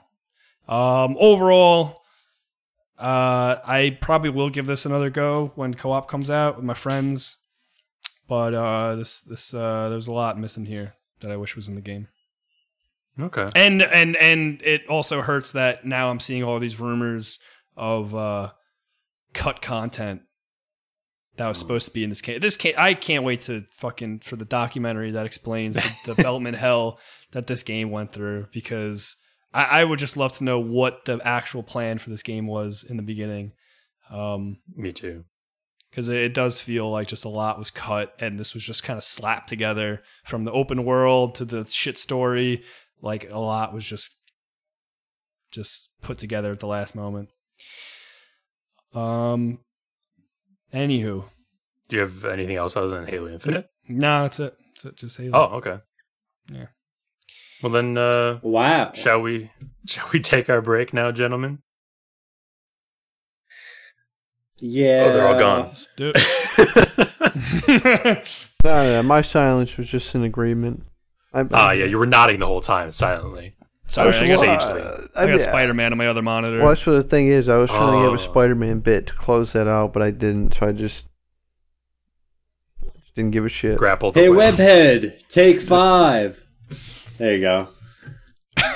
Who would win, Master Chief versus Spider Man? Spider-Man would. Why would you even? Uh, It's not even whoop the fuck out that idiot. are we sure about that Yeah. yeah. What do you know? Yes. he's got Let's gun. look at their feats. can you shoot spider-man can spider-man be No, shot it's Spider Sense. Well, I mean, yes, Spider technically, Sense. but Spider Sense easily dodge a bullet.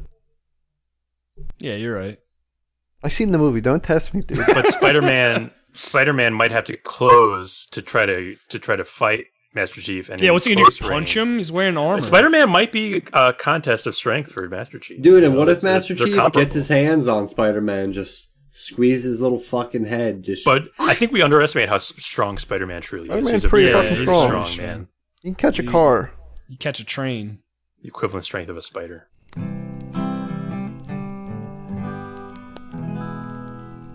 But what if Cortana's like calculating all Spider-Man's oh. movements with the power of AI? Oh shit! She's She's, like Master do. Chief Spider Sense. That's what I'm saying. Like he's got Spider oh. Sense Oh. too in a way. He based Master Chief kind of is Spider-Man. But he's got the grapple hook. He's got the sense. Got the enhanced strength. I can't wait to hear what what Spider-Man, Flask, and Andy have to talk about today. It's gonna be great. You'll see. Welcome back to the Broken Campfire. We're gonna continue our Spider-Man extravaganza with Andy. Do you have something to tell us about? Yeah, I've done Even a in your state. I started Succession season three. Show's pretty good. Um, Heard so. yeah, it- it's just kind of probably the best thing on TV right now. Season three's good. I've heard so. That's about that's about all I'll say. Okay.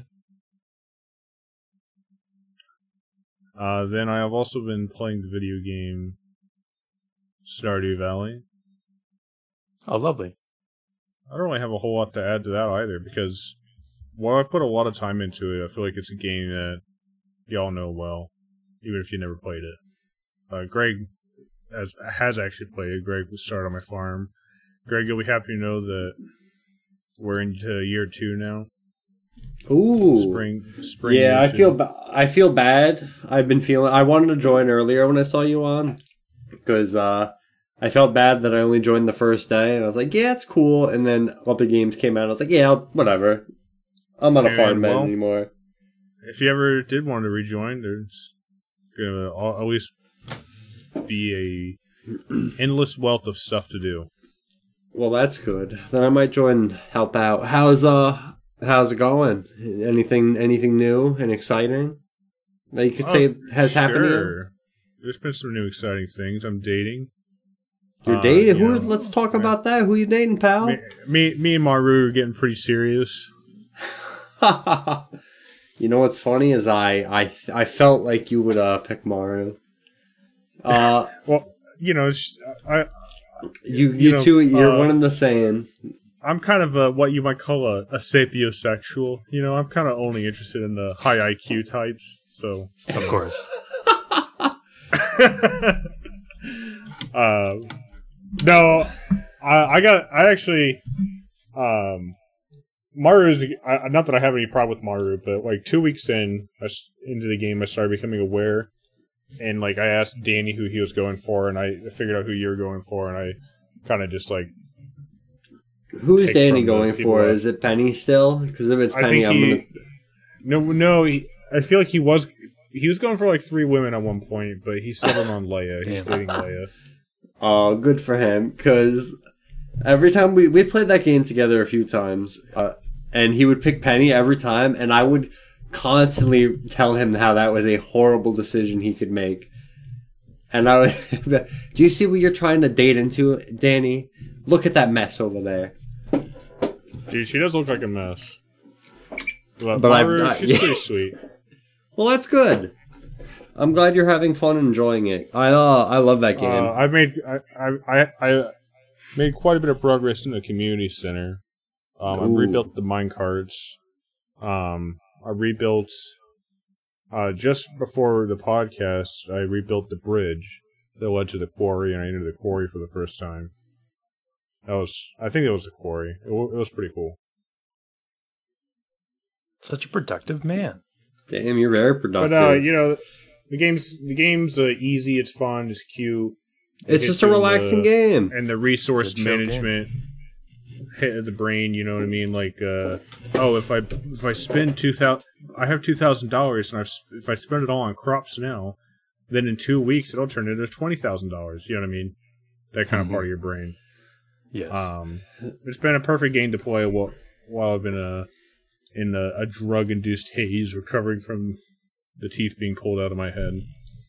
And you can even um, play that like while you're in the back of the truck on your way to a different state, a very cold yeah, state. you know, you, you can, can play it on your it's Switch on or everything. whatever, right? It's on it's on phone, it's on Switch, it's on everything. Phone. Yeah. Now that we got now, Uh, very Andy, what we got to do is uh, when it goes on sale on Steam, we got to buy it and we got to play uh, Stardew Valley Expanded.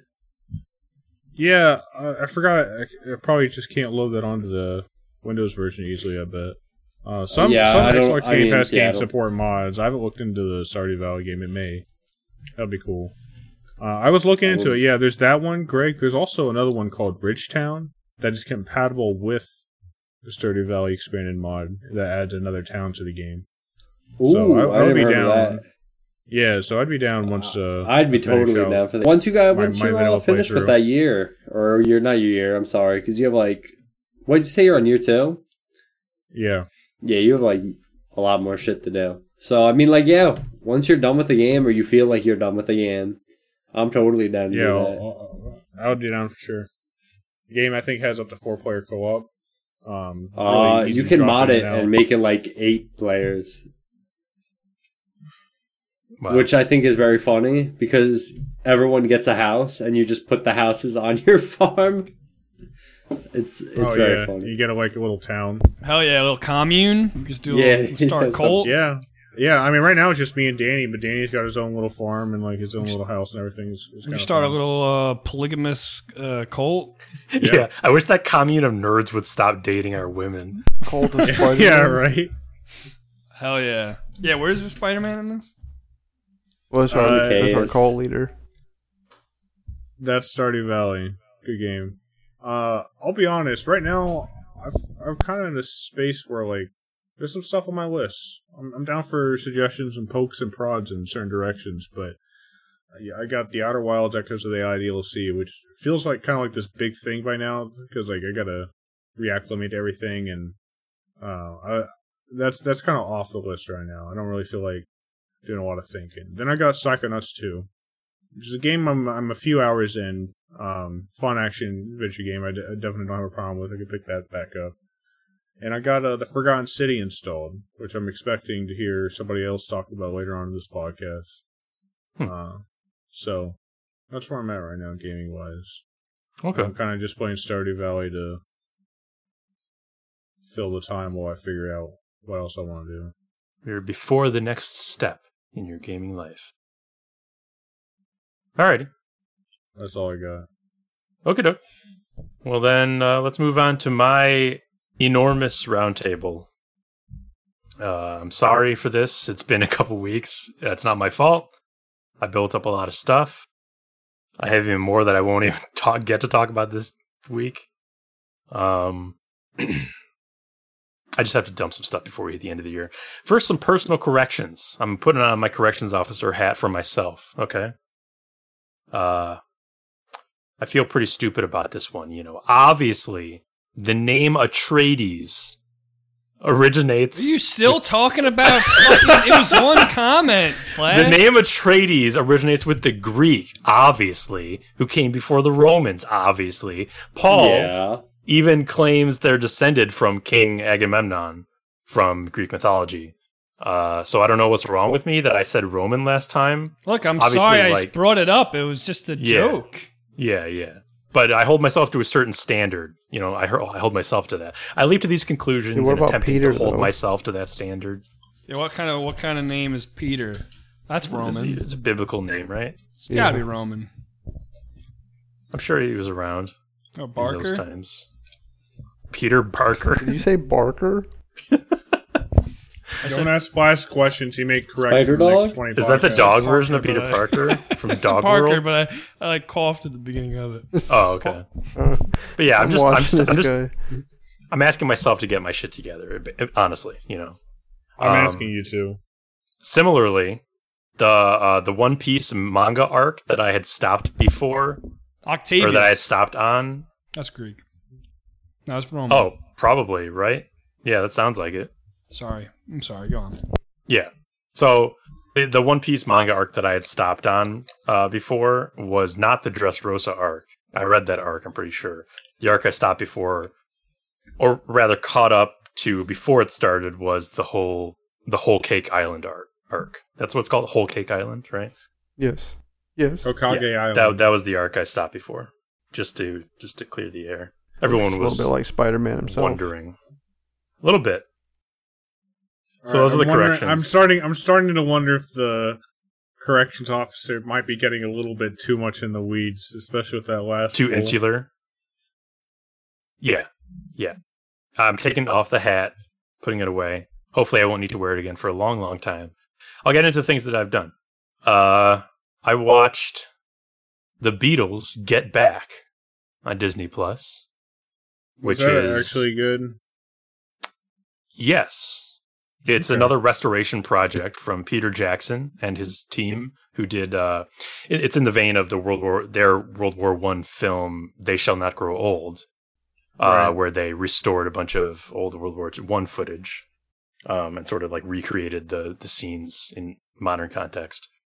Though I imagine slightly less intense to restore Beatles footage from the 60s. Uh so anyway, Get Back is a three-part, eight-hour compilation of footage from the raw recordings originally intended for what became the Let It Be documentary that came out after or uh, concurrent with that album um, back in like 69 or 70. Mm.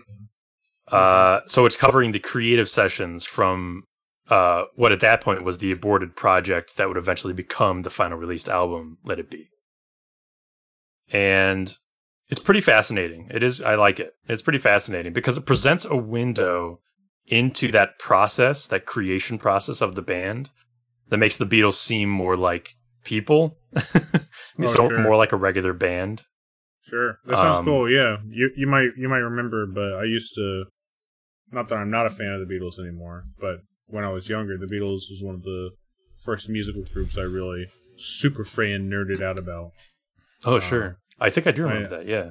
I know, uh, like the lyrics to almost every Beatles song. I That uh, kind Oh, yeah. that kind We're of that kind of singing them level all super fan. right now. Yeah. Sing I- five. yeah. What were you gonna say, Vito? I actually I hate the Beatles. Like I I hate them more than any other artist on this planet. I mean, Is that I'm true? Not, I'm not Vito, joking. Yeah. Vito, get back, get back to where you once belonged. Yeah, I please. can't stand the Beatles. Like I. I, I, I need to change like the channel the songs on. Did did they traumatize you somehow in your youth? What happened? No, I just I just hate them. I think their music uh, is not. I, don't, I just don't like their music, and I think they're Interesting. they're crazy, overrated. I, I don't. like Okay. them. That's so interesting. I mean, it's hard to judge them now because I mean, in the context just- of their time, they were very uh, influential and very progressive in terms Yeah. of music. The whole like Yeah. culture, Like I, I can respect them because, I, I- I'm not going to have tell you that they're or like. someone will shoot me, but I I, I don't. I'm not going to tell you that they're like technically impressive or anything. I mean, I think they're incredibly simple musical compositions for the most part. That's fine. Yeah, that's fine too. I just I don't know what it is. I don't like. I don't like them. Um, I, I feel Well- like at any given any other time, uh, uh, I would be able to explain this better. In this moment, I, I can't get into words why I, I don't like him. I, I just don't like him at all, more than any Okay. other artist ever. interesting. Definitely not I'm the surprised it's that Spider-Man of music. Clearly not the Spider-Man of music, um, or else Vito would be all over them. Yeah. But yeah, so in this documentary, they're they're really not being portrayed as anything more or less than they really were. You really get to see like the truth of the matter that was kind of muddled by different people's perceptions over the years. And Right. you know, Andy, you said their their compositions are um, fairly simple, but you know they were writing rock music, they were writing pop music at the, at its nascent stages, and their talent is very evident. Oh yeah, Uh, I, yeah. I don't want to be a sound diminutive. I'm just saying, like compared to like the, the type of stuff that would like come later on, and like you know, Yeah, you know, yeah, like, they were definitely they, building it. They were doing cool stuff like going out to India to learn how music was made there, and then incorporating that into their songs. You know, I'm not I'm not saying that like they Mhm. weren't Mixing they weren't genres, stuff like yeah. you know, I'm just saying to to our ears today, it, it, it, they're they're simple pop songs. You know what I mean? Yeah. But I, I still like a lot of them. Oh yeah, I, Hate mean, I, them. love, I love I love the Beatles. So I think it's cool. Yeah. Hate them. I, I think Um, Beatles Nothing but hate. I think Yeah, they're all is right. right and wrong. I'm gonna ignore the nega beetle. Uh, but yeah, it's it's a very interesting time to witness their interpersonal dynamic. That okay, Beatles get back. Uh, check it out if you can stomach eight hours of that. It's it's pretty interesting. Um, as for video games, I played. You might remember from last time I, I played Dishonored one and two. I also played Dishonored: Death of the Outsider. Um, oh, now, which now is it's fuck is Prey, but you've already played Prey. I've already played Prey. I played Dishonored: Death of the Outsider. What is that? which that? is the it is technically another game it's it's like the length and feeling of an expansion to dishonored 2 but they released it as a standalone title oh, after dishonored 2 I never heard of this. yeah and it features a character from dishonored 2 as the main protagonist um, How does it how does it stand up to the games? It's not quite as well designed as the mainline games, in my opinion. Um, I'd say it has one really well made level out of five total levels.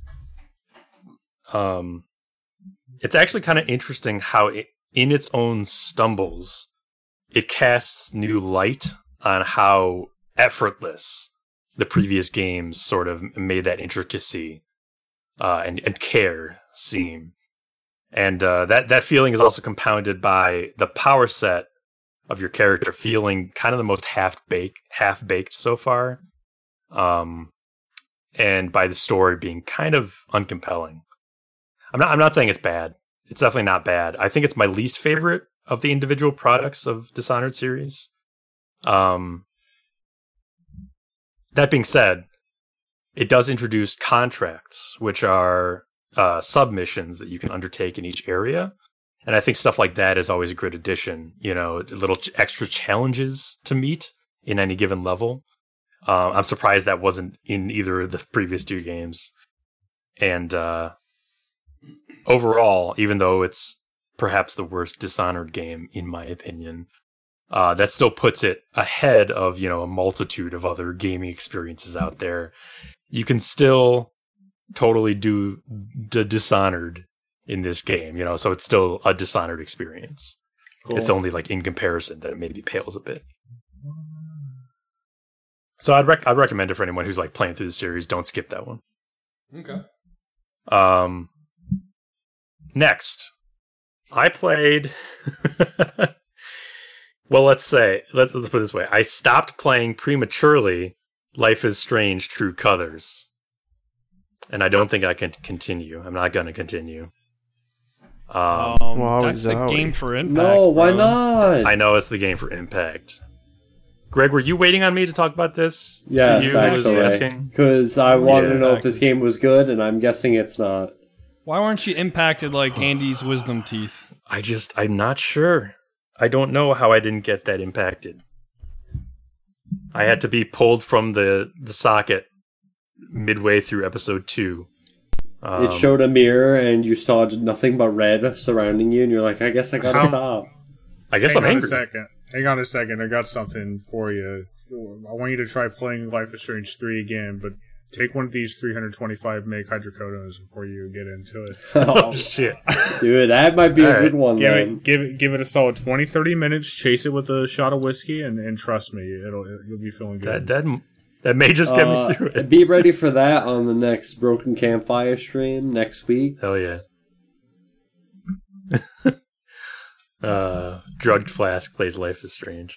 Yeah, I, I, I guess that means I'm effectively done with the Life is Strange franchise in that I did not get past episode two on this one. I guess that means that, unless they really turned it around somehow. I mean, the stuff you're doing most of the time, you know, the walking around and uh, having cutesy hipster post ironic conversations and interactions with people, that's usually fine but like just fine. So, but when it gets to the drama, when it gets to the fucking drama, I feel the strain of contrivance again. We've talked about that with Life is Strange 2, Andy, you know, like the mm-hmm. contrivance in everything. And you guys thought that was drama. dog shit, right? When you played it? We did not like that, no. I mean, yes, we did not like that. the thing, the thing is, is that like, it's always going to be contrived, but like, there's a way to get there that makes you believe it, you know, and like, Mhm. so there's something about the first game that really sold it in pretty much every situation, and they never caught that magic again, you know. Yeah, I was thinking about getting into that a little bit. Like, um, well, I'll get into that, but so that what I'm what we're talking what I'm talking about is people acting a certain way in order to achieve achieve a dramatic consequence.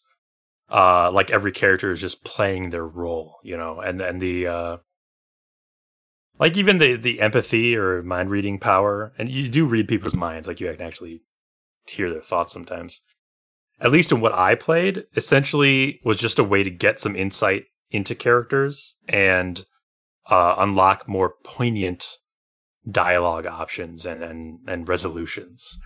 So it's sort of mechanically uninteresting because it's just supporting the conversation aspect of the game. Oh, you weren't finding out novel information or solving puzzles with it. You would fucking think, wouldn't you? I, not to where I got. mean, uh, Again, I only got partway through episode two, but you would think that you would use that to like solve things. Yeah, Not to where I got. No. uh very strange. Life is strange. Um but yeah, so it's like, you know, as from on what from you were saying, you know, Don't Nod and Deck Nine seem to have followed the same sort of course in that way. With you know, with the first game, one kind of assumed that it was self-aware about its nature. Um, but then in this game, Alex, the, the main character, just as an example, picks up a guitar and thinks about how out of place she feels in this new town, and then starts singing the first lines of Radiohead's "Creep" in a like a quiet, vulnerable voice. I'm Oh. a weirdo. and I just like involuntarily expelled air from my mouth when I saw this scene starting, which is not like fair necessarily because real people would could do that. But it makes me question like were the games ever self-aware? Was the first game self-aware? Did I just think it was because it was like did I think it was in on its own cringe so to speak because it was the first foray into this stuff and also teens are dumb you know like was that hiding it and then thi- they I think- kind of failed to hide it in subsequent games Well, I kind of thought what's I, I think was it's more like. Sorry, go ahead, John. Uh, what's the ghost guy's name in the first game? You go to his realm, like Jack or something? You know what I'm talking about? what the fuck what You know what I'm talking Ghost about? guy? Are you talking about Spider-Man again? Yeah. wh- No, nah, the ghost guy. talking about know. life is strange Are you talking Yeah. about Sandman? Green Goblin? He's not like re. Uh, dude, I don't know what you're talking about. Ghost Man. are you talking about the ghost a character a villain from marvel Yeah, I was doing a Spider-Man bit. I, I didn't Oh, go God, over as well as it didn't go over as well as I thought. You- Feel free to take it out. Never mind. all right Andy, what were you man. gonna say I actually don't remember what what, what were we on about. oh mike uh the was was the so, we thought that the Oh, first game was like okay, self-aware yeah, of its own. Okay, cringe okay, yeah, but was it just hiding I'm behind pulling- the fact that teens are dumb yeah, Sure, sure, sure, sure, sure. No, I really do think that the first game was written uh, intentionally with a slightly younger audience in mind, and it was written with an honest like tone where it, it did not feel like it was doing cringe. And then, Mm-hmm. but I feel like it did have these cheesy moments, and maybe it meant that intentionally, but I felt like it was a good vibe, and those got memed up, and it was kind of like the Borderlands Yeah. 2 thing where they learned that the memes are funny, and so let's just double down on that, you know. So they like the cheese, like the cheese works, like totally when you're like with the character, when you're like trying to feel what the character's feeling in that moment. You know what I mean? Like, like fuck, I really do feel kind of lonely right now after that, you know. But like Mhm. when the character is like looking at the camera and going like, "Oh man, it's time for one of our life is strange cheese moments, everyone." You know what I mean? It's kind contemplate yeah you're kind of you're kind of like, all right, well, I'm just gonna mash that skip button, I guess, because fuck this. yes Cause I'm a creep. it's seriously i And I'm- I'm- weirdo. I, I, you know, Life is Strange 2 kind of uh disabuses me of this, but like I think Deck 9 is a little bit self less self-aware than Don't Nod is. I think Deck 9's efforts so far have been a little bit more like we're just following the formula that Don't Don't Nod set in place with the first game.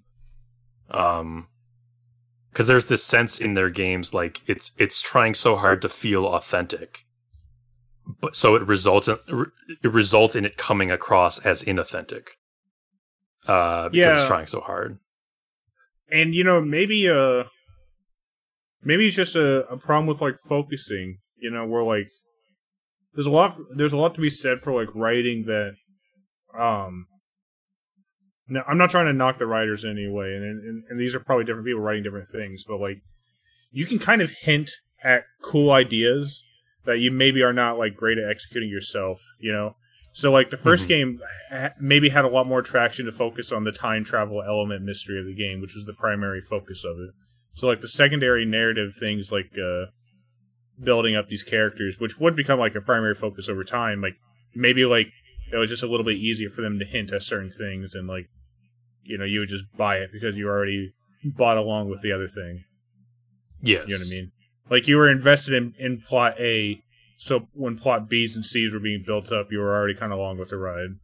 Whereas like at a certain point, like at, well, like immediately after the first game, like they decided that like their niche was not what I would consider the A plot, the the superhero story, but Oh, was instead yeah. like the emotional character development, which was incidentally good in the first game, I thought, but when they really try to double down on it and they start built making that their A plot and making the superhero thing their B plot, it just they never eh, were able to nail that structure in Life is Strange two or three.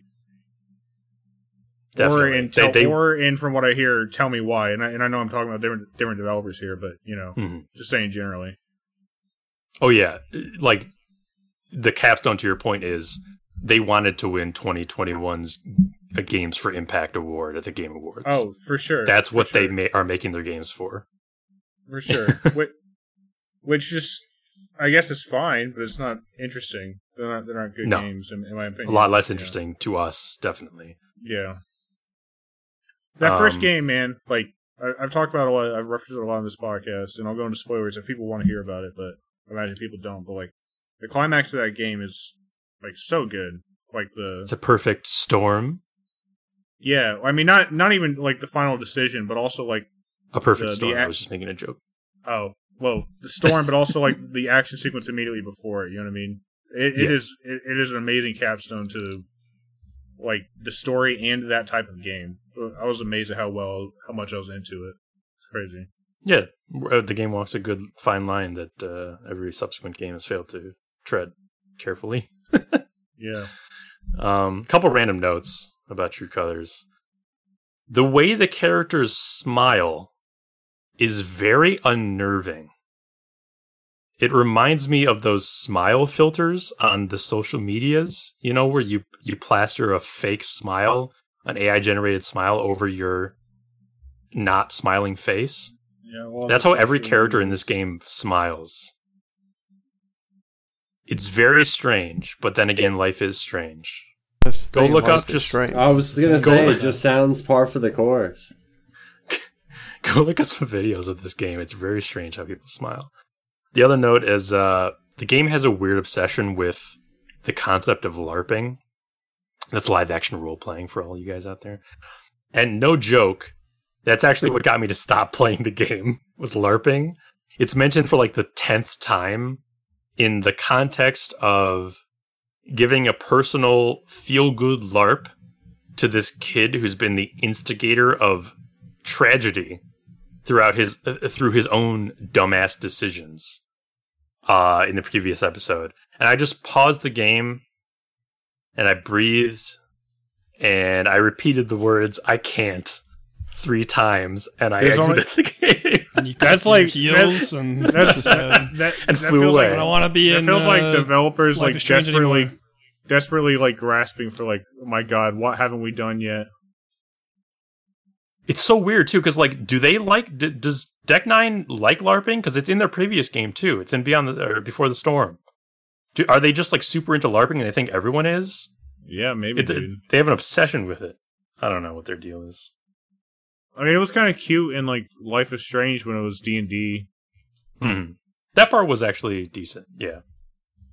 That little, that little Um, segment. And for all you listeners to this segment where we're mostly hating on the series, I'll also speak that uh, Before the Storm was quite good too. Yeah, it would be like Life is Strange 1, then Before the Storm, then Yeah, maybe just uh, stop. probably this one for all I. Yeah, just stop. just, just don't do no more. Um, that's all I have to say about Life is Strange True Colors. Can't, can't, can't, can't play through that game. Life do be strange sometimes. It do be strange sometimes, we'll and sometimes we'll it see, impacts uh, you. Hey, if Deck Nine don't nod, that fractured studio has, has failed. We'll see. Look toward the fractured winds of Telltale. Uh, Yeah. Wolf Among Us Two and Star Trek. Well, we, as we saw, um, Deck Nine is working with Telltale on uh, the Expanse game, right? Oh right, right. We saw Yeah. their logo down there. I thought that was interesting. Uh, anyway, the last thing I want Wait. to talk about is what? Nothing. It was a big. It's a big, bigger yarn than I wanted to unfurl. But when was the last time they they had a new IP?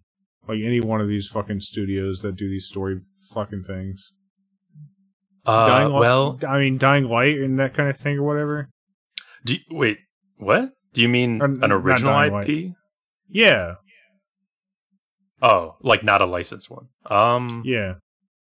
I don't know. Quantic fucking Dream just got Star Wars. That's not an original IP at all. And I'll even go as far as to say, like, A Wolf Among Us, I would say, was like a mostly original IP. If I never heard of the franchise, plausibly, you know, I'll call it an original IP. Sure. Okay. Fables is kind of an obscure comic, although I really enjoyed it. I'm just saying, like, the Expanse has always been an interesting series to me, and I'm sure that could make for an interesting game. But I, I, I'm I'm sure I'd be more interested in like a sci-fi series that was similar to the Expanse, that was not constrained by like the plot trappings of it. If I were to play a game, Definitely. you know what I mean. That's always the the sin that these games have is like being constrained by the plot trappings of whatever universe they're in. Man, Game of Thrones, Telltale's Game of Thrones was like the That's worst. that's the culprit of biggest that. one, right? Yeah, That was like the- such shit because of that. Yeah, like there was. Yeah, we can go on and on about that one but for sure. Uh, I'll go on about one more thing. I'll go on about the Forgotten City. It was me all along. I was going to talk about it because I played through it. Um, so aside from Andy, have you guys heard about this one? The rest of you guys? I watched the Super Bunnyhop on it. Oh, right. Okay. Uh, yeah. Was it I heard you No. talk about it. was a bunny hop thing spoilers? No, but don't watch it. I, I mean, I'm not going to. I was just curious. Yeah. I was just curious. if I actually watched it game. like a long time before I played the game, so I didn't really remember the video. But yeah, if you're planning to play the game, don't. It's not he really worth it likes to watch it. it beforehand. He, he praises He the game does. very very highly. I usually like things George likes. Also, well, sure. Also, he's a huge fucking nerd, history nerd. So that's also that's like the biggest Oh reason yeah, why I he mean, likes yeah, the game. he, he's very he's very Right. much into Rome. Yeah, yeah, which I'm not at all. But anyway, I'm, that's why. I, so I am curious to see if Flask and Andy, if, if you end up liking it, because So, uh, as some of you may know, it was expanded from a two- 2015 Skyrim story mod. yeah. Uh, I had heard of it back then, but I, I never played it, and I I actually did not know it became a standalone product. I, yeah, I didn't know anything really about that history of it until more recently. Um, by this little team, uh, yeah, there uh, NoClip did a an interview documentary video with the the main the lead guy on it who made the the Skyrim mod. He actually like quit being a lawyer to pursue this. It's pretty pretty interesting story. Um, good for him. Good for him that it became a Yeah, success. for sure. And it Flask, really I'm did. sorry. One more time. What is this game you're talking about? The, Forgotten, City. It's now available City, on the all right. Xbox Game Pass. It is now available on Xbox Game Pass. That is true. Um, so if it immediately makes you think like, why, wait, why would I pay for an expanded Skyrim mod? Uh, and I have to imagine that that is one of the, one of the largest stigma against it. That it'll be like attached to this game. Maybe not now that it's gotten some like genuine acclaim. Um, but no, that it's that. Don't think about that because this product is definitely worth it as a standalone game. Uh, to, to to give some credit to that though, does it like in the most reductive and, and unfair sense possible? Just mechanically, how it feels in your hand. Does it feel like playing an Elder Scrolls game, like same engine and whatnot? I mean, let me put it this way you certainly feel the elder scrolls dna in its design and even Okay. like its environmental and, and character and stuff like that but um it's it's not similar playing to an elder scrolls game really I- okay, at I all. getcha. Okay, you are moving okay. around in a first person perspective aside from that not really no Okay, okay.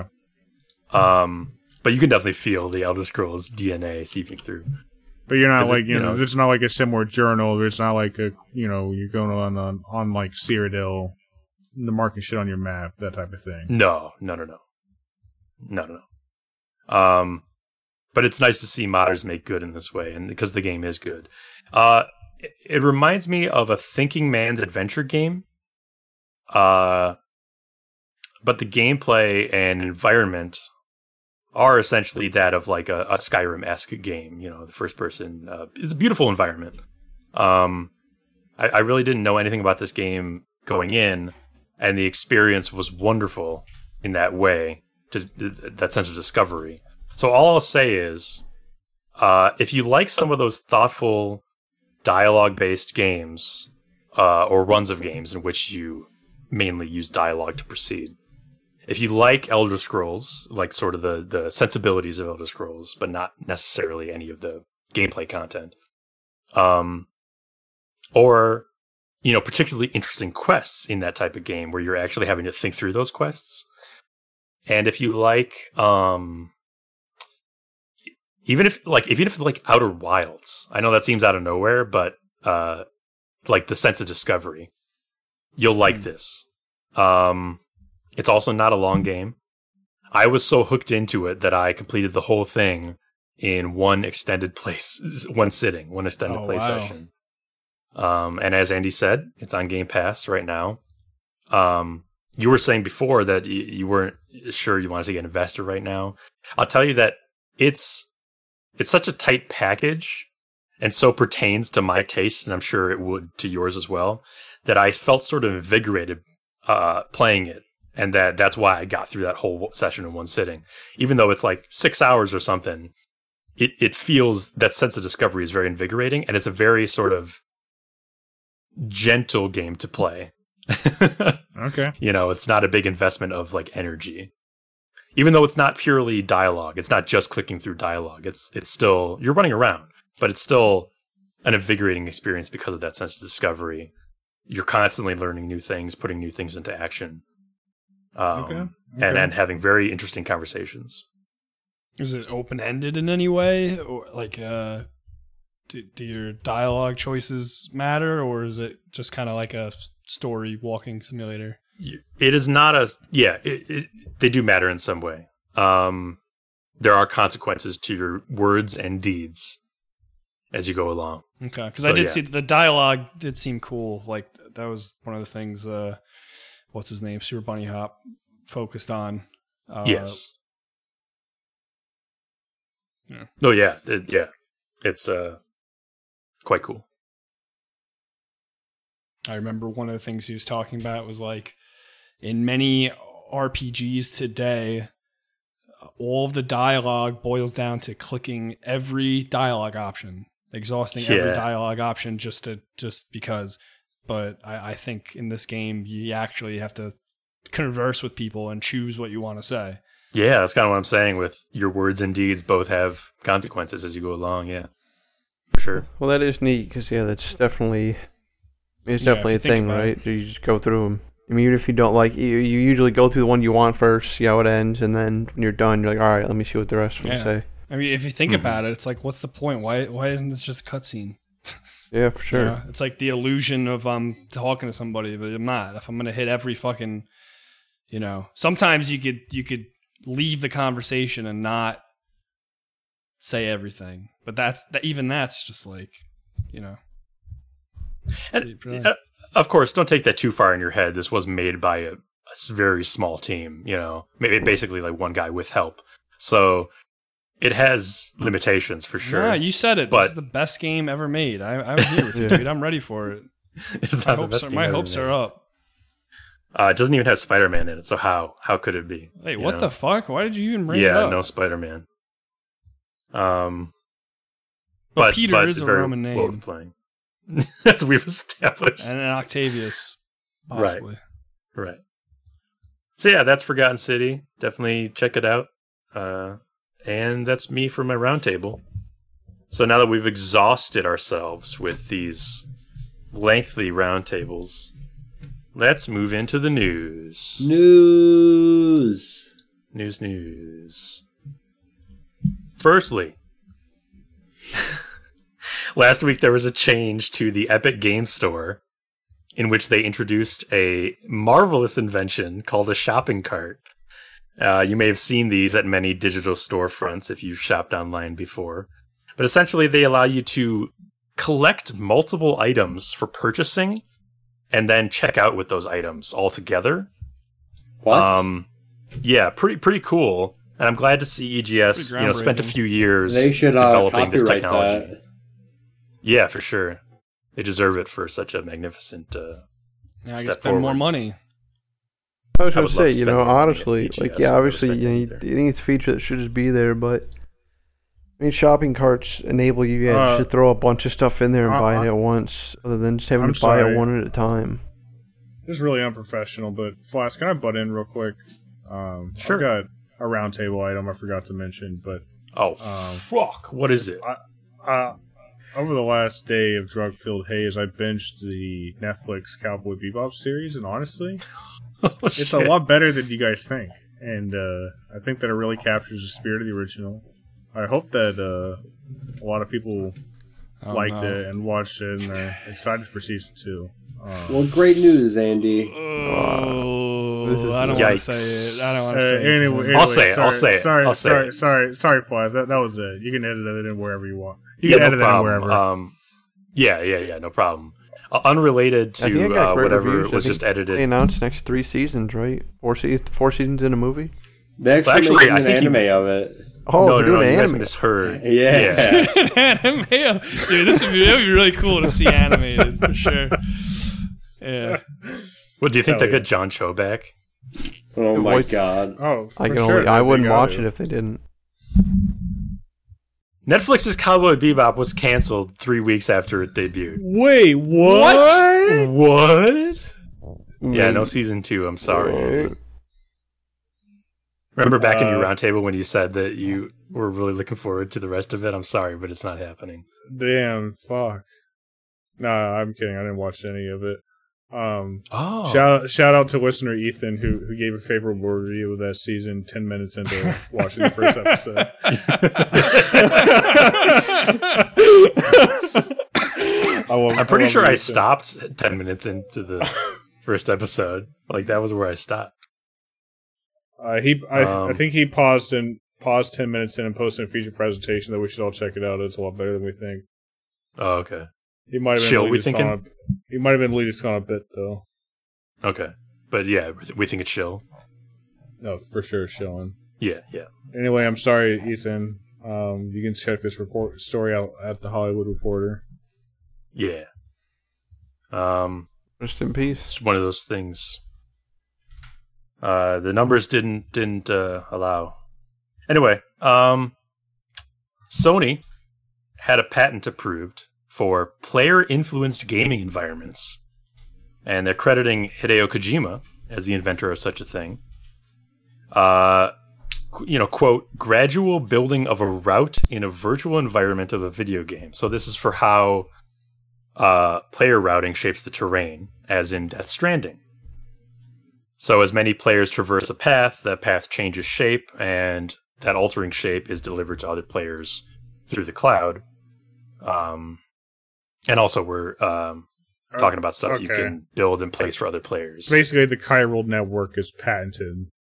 yes, maybe perhaps we will see more. Uh, s- I don't know if it's necessarily strand type games, but I, I hope we do. But uh, maybe more chiral type games as well. That seems like a very like vague patent. I didn't play Yes. the game though, but does it does that act actually really happen in Death Stranding? I mean, It you get like well, zip lines and shit. I mean, it's not like no, literally, as players ter- traverse the environment, the environment, the like the terrain changes to accommodate the actual gr- the the the ground. ground. The ground. That's cool. Oh, okay. Well, that's really cool, and that does Yeah, kind of deserve a patent. Okay. it is a new kind of thing. Uh, so they got a hold of that. Probably get back for into that. that It's game. very, it's very subtle though. I think. It is.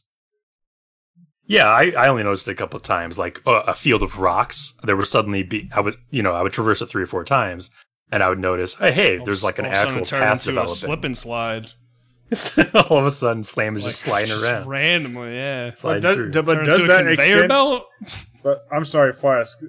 By your, you're obviously not a legal expert, but by your reading of it, does that extend to the general scheme of like donating a road that then appears in other players' games? This article seems to hint that that not hint, but seems to indicate that that is part of it. But again, I don't know legally like how you would incorporate Right. that into the terrain thing. 'Cause Right, that's just a, like- that's a much that's a much broader mechanic than Yeah. than than this technical thing that you're describing. Yes. So I'm not I'm not sure if that's fully incorporated. Um Let's get Hideo Kojima and uh what's the Dark Souls guy's name? Miyazaki? Miyazaki. yeah. Miyazaki. Let's get them to make a game together and it'll just be the, the fucking best Cloudiest game ever. s- cloudiest game ever. Yeah. That's a good way to put it. You Oh, won't ever you won't ever see another player, but boy, you'll you'll feel that they're there. The, their footstep your feet went in their footsteps. dude, Vito. Soul Stranding. Soul Stranding. Oof. Gives me chills. Gives me chills. Sounds like Let- a Final Fantasy move. And we put it in the Spider Man universe. Uh, you know, you had me gone, but now you got It's me. gotta happen. Don't gotta be happen. Everybody so wake up. Spider-Man. Be so Spider-Man. Uh, okay, settle down. Tencent has acquired Slam Fi- Slamfire Incorporated, which is the parent company of Turtle Rock Studios, who are of course the developers of Back 4 Blood. Um, it's not supposed to affect Back 4 Blood at all, as they say. It's just Yeah, you know okay. a lot of PR speak about you know how how grateful and happy everyone is to be part of this new relationship. Fu- funny just enough, another pie for the many fingers of Tencent. What were you gonna? I what were you love, saying? I, I love the contrast, but this has not yet been reported. But uh, this comes within the same week of the reports to us of a favorable patch to the game that uh, seemed to address a lot of the community concerns, and um, some people are back on board enough so that uh, some folks in our group are even telling me that I need to play it again. Oh well, good thing I uninstalled it. Uh, Yeah, all same- reinstalling same I here. might play it again. Yeah, I'm we're having a good time. Um, what is someone fill me in? What's so bad about Tencent? Do- Uh, is, China- is it bad? Chi- Chinese companies, so like just uh, the interest will- China. No, well, not even that. It's just like the interests will be uh, Chinese commercial. Okay. I'm, I'm just trying to think of in a They way just that makes Back for loot- Blood worse. Loot boxes, predatory monetization, that type of thing are, Hmm. are like generally the scheme. Yeah. Okay. And they're just they're just a part of freaking everything now. Everything. Um, I'm kind of skipping around these news stories here because I, I, I want to spread the misery, you know. Um, Yeah. I don't want everything to be just like bad after bad. Um, so I'll I'll get into uh the Stalker Two situation. Greg might have some some better insight on this uh, than than me, but the developer GSC Game World uh, will be releasing or or was going to be releasing, I should say, NFTs and uh, was going to scan one lucky person into the game as a quote unquote meta human, which is essentially a highly detailed NPC. But uh, as Greg can tell you, what what they updated us with? They so let me pull it up real quick. But basically, um, so as anybody who understands or you know NFTs or whatever, whatever your stance on it, not a lot of people like them, uh, No. and people told the company or basically told the devs, "Hey, don't do that. That sucks." And then they were like, "Hey, we heard you based on feedback we heard, which I'm sure was mostly negative and probably professional in every sense of the word." Uh, they were like, "Yeah, this the interest of our fans and players are the top priority for the team. We're making this game for you to enjoy, whatever the cost is. If you care, we care too." So they They're Got rid of uh, anything related to. NFT. Now, this idea, real quick, I think this idea is a cool idea and think they should keep this, but not use NFTs. Have like, hey, one lucky person, if you pay whatever the fuck or do like a bid, uh, you could be scanned into the game. I, for That's the just have a craziest part about this. They could have just done this without NFTs. yeah, a the hundred percent. I would have been like that. I would have been like, dude, that's mad. That's Yeah, pretty not, cool. They're not making money if it's not done in NFTs. NFTs are Yeah, dumb, and you should be feel dumb for going into them if you go into them. I also don't quite like that little uh, like stab at the end there, whatever the cost is. Like you made this cost happen to yourself through your own bad decisions. Yeah, yeah. What does that mean? Yeah, whatever the cost is. That's that's like a weird thing to say. Like, no, there there's no cost. Like, the cost is you not doing that. Yeah. I guess I don't know. It might hurt you, but um, it should. I would like to be in Stalker. I would like to be a metahuman. Let's in get Greg in Stalker. cool, but look, look, they're not the first game to put. people somebody in from the the game. community no, into that's the thing. game. They, but and that's why I personally I think the idea is a cool idea. Just get rid of the NFT part and put like a normal bid in with you know real money. Yeah. Greg, what do you? How do you feel about this game currently? Because it, isn't it like five or six months out without any gameplay? Uh yeah, there's no gameplay. I mean, I'm gonna buy it, or it's on Game Pass, I think, right? It's yeah, gonna be on one Game Game Pass. Pass. So I'll probably get it on Game Pass because I don't have to worry about it then.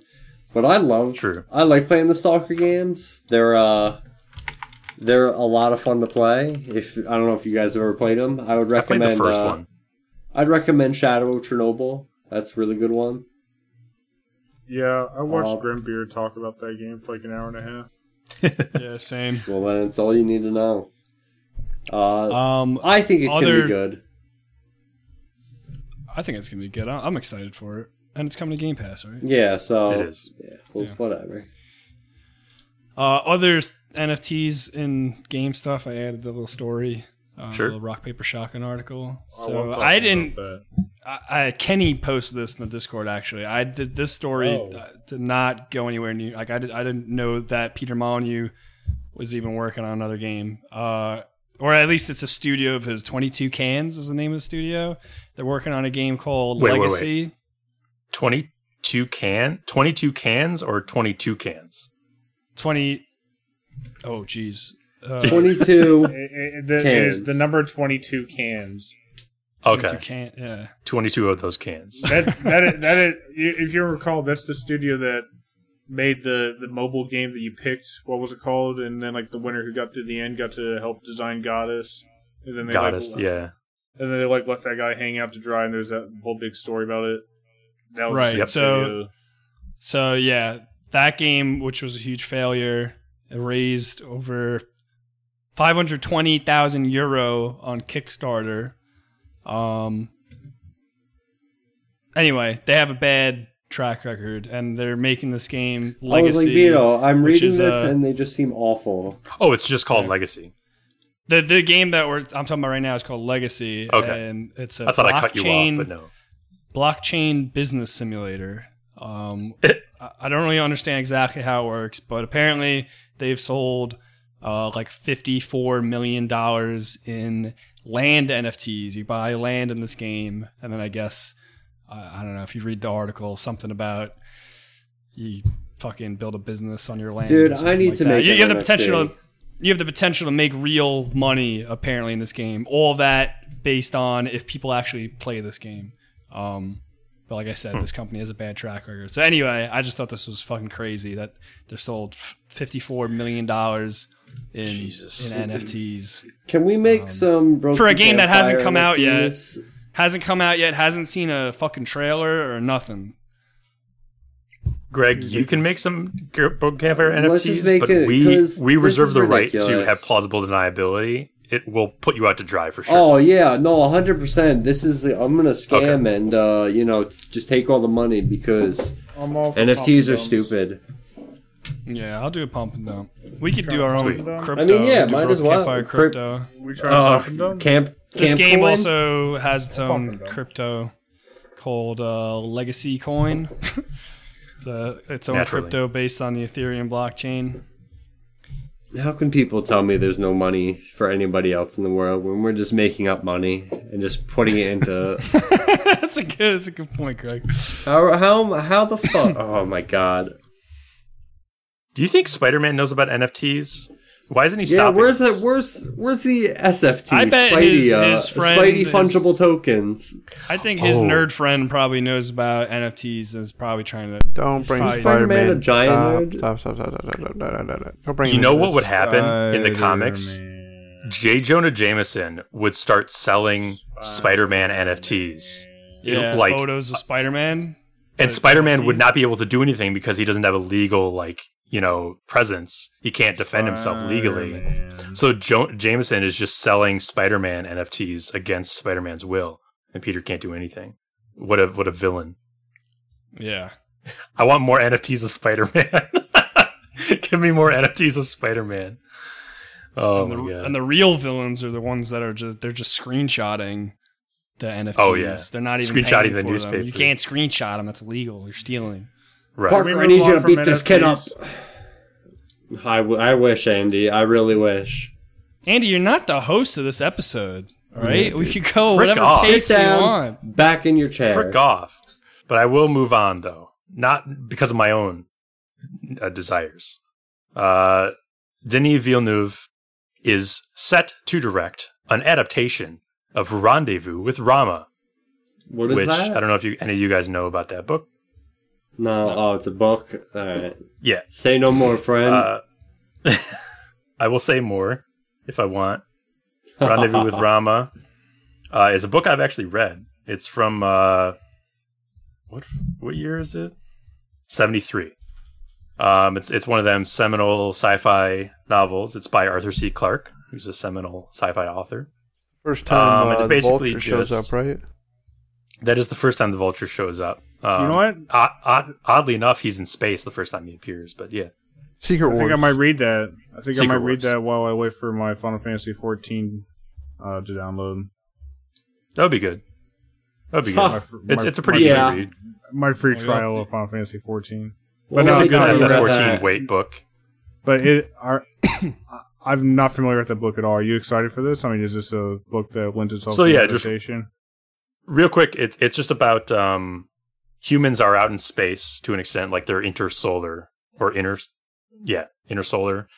And uh a, a team of a crew of this one space vessel is uh sent to intercept a, an enormous gigantic alien vessel that is making its way through the solar system. So it's coming in and going out.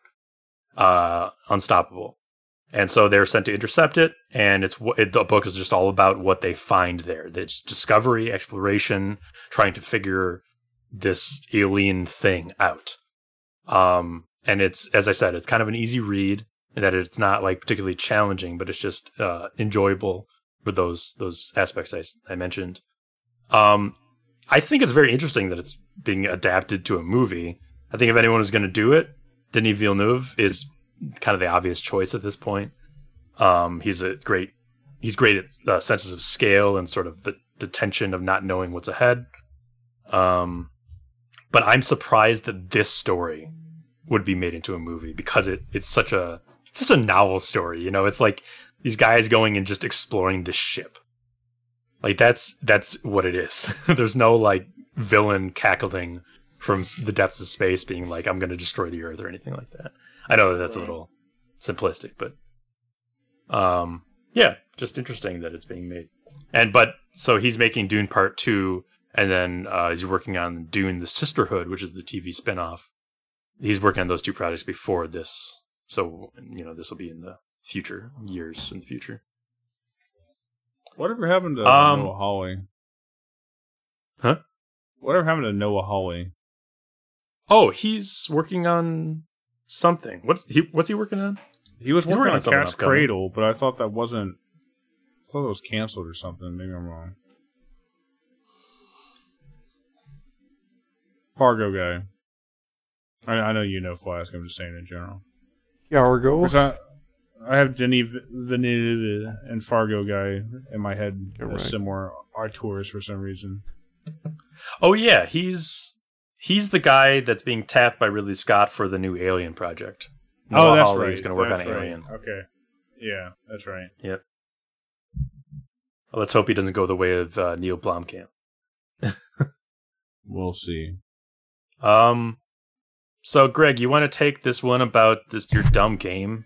yeah, Yeah. I'll take my dumb can't, game. I can't wait to play with you later tonight with my free trial. Well, guess what? You're not so doing great. that because the other Why not? day, the other day, they decided to suspend sales of Final Fantasy 14 and suspend free trial uh, registrations.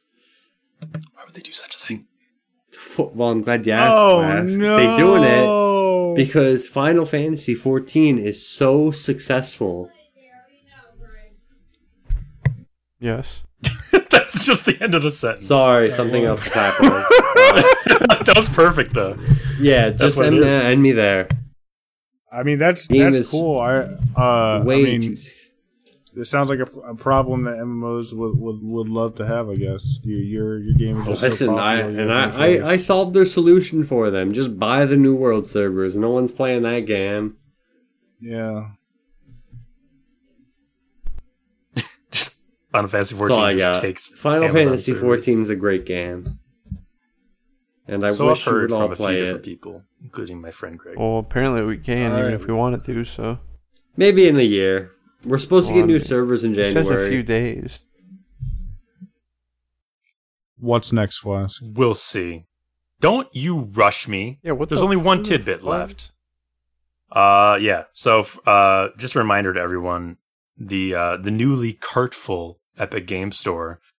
Uh, they always give away free games, uh, a free game every week normally, but they're doing currently doing their annual 15 days of free games holiday spree sort of thing. We're currently on day three of them giving away a free game every day, and it runs to December 30th, just in case y'all want some free stuff, even though What it's was on the EGS. first game? Uh, Shenmue 3, I think, was the first Oh. one. Oh, okay. What was the second game? And the extra I think I grabbed that one. something yeah, I already was- forgot about. It like it was Uh, just some indie game. Yeah, so the game today is Remnant from the Ashes, and I've already claimed Yep. that game on a previous free thing from Epic. I believe it was Christmas last year as well. So we'll see if anything worthwhile pops up from that. You know, they Yeah. they they just they're just handing them out. Uh, in They can do that. carts. Speaking of free stuff, thank you for listening to this podcast entertainment. You can email us at brokencampfire at gmail.com with questions or comments and tweet at us at broken campfire at broken campfire. Rate us on iTunes. Rate us big on iTunes for the Christmas season, please. We need it. Uh, and, and let us know what you thought of Flask as a host. And I know he did his best. And uh, honestly, you know, I would never tell this to his face, but I think it was a pretty good podcast. It was all right. Don't, don't, don't thumb score me. Whatever you do, do don't thumb Do it. score me. I give this podcast Uh, a two thumbs up. Oh, you had me there. wow. correctly, uh, now 90 degrees up, both of them. Uh, they're both solid, 100% perfectly planar. You could not get that up. so happy. any And the thumbs so on the z-axis, they're both. I mean, they're they're like not tilted in any kind of direction. Because I, I mean, I haven't You- brought that you up. Can send, you can send a guy out if you want, but I'm telling you, they're not tilted. okay. Oh wait, alright. shit! Isn't he like high right now? Is that why he's so positive about this episode? That's probably that's probably, Yeah, I'll, Yeah. I'll, let, Oh, I'll, man. I'll let you know. I'll let you know the update that's next the week. thing. In retrospect, okay. Yeah. Well, let's end the episode with uh, how about John? Because I haven't heard too much from him in the sort of the mid section of King this of episode. What do you got to say? To Congratulations. Well, I'm he is the king of Keighley as I'm well. glad you That's- glad you did this. I was prepared. Folks at Oh, I'm home, glad. I know uh, by this time you've probably went out. Perhaps you did it before the podcast. Perhaps you did it after my segment, but you've gone out and you've seen Spider Man. So I want you, in the same time, and I'll I'll do it too. I want you to think of your favorite moment and just just go ahead and say it out loud. All right, and I'm just gonna do it on the count of three. I'm gonna say my favorite moment of the movie out loud, and then you say it, and then we'll both have that together. All right. Wait, a- wait a second. right, is three, he going to spoil something two, right here? One.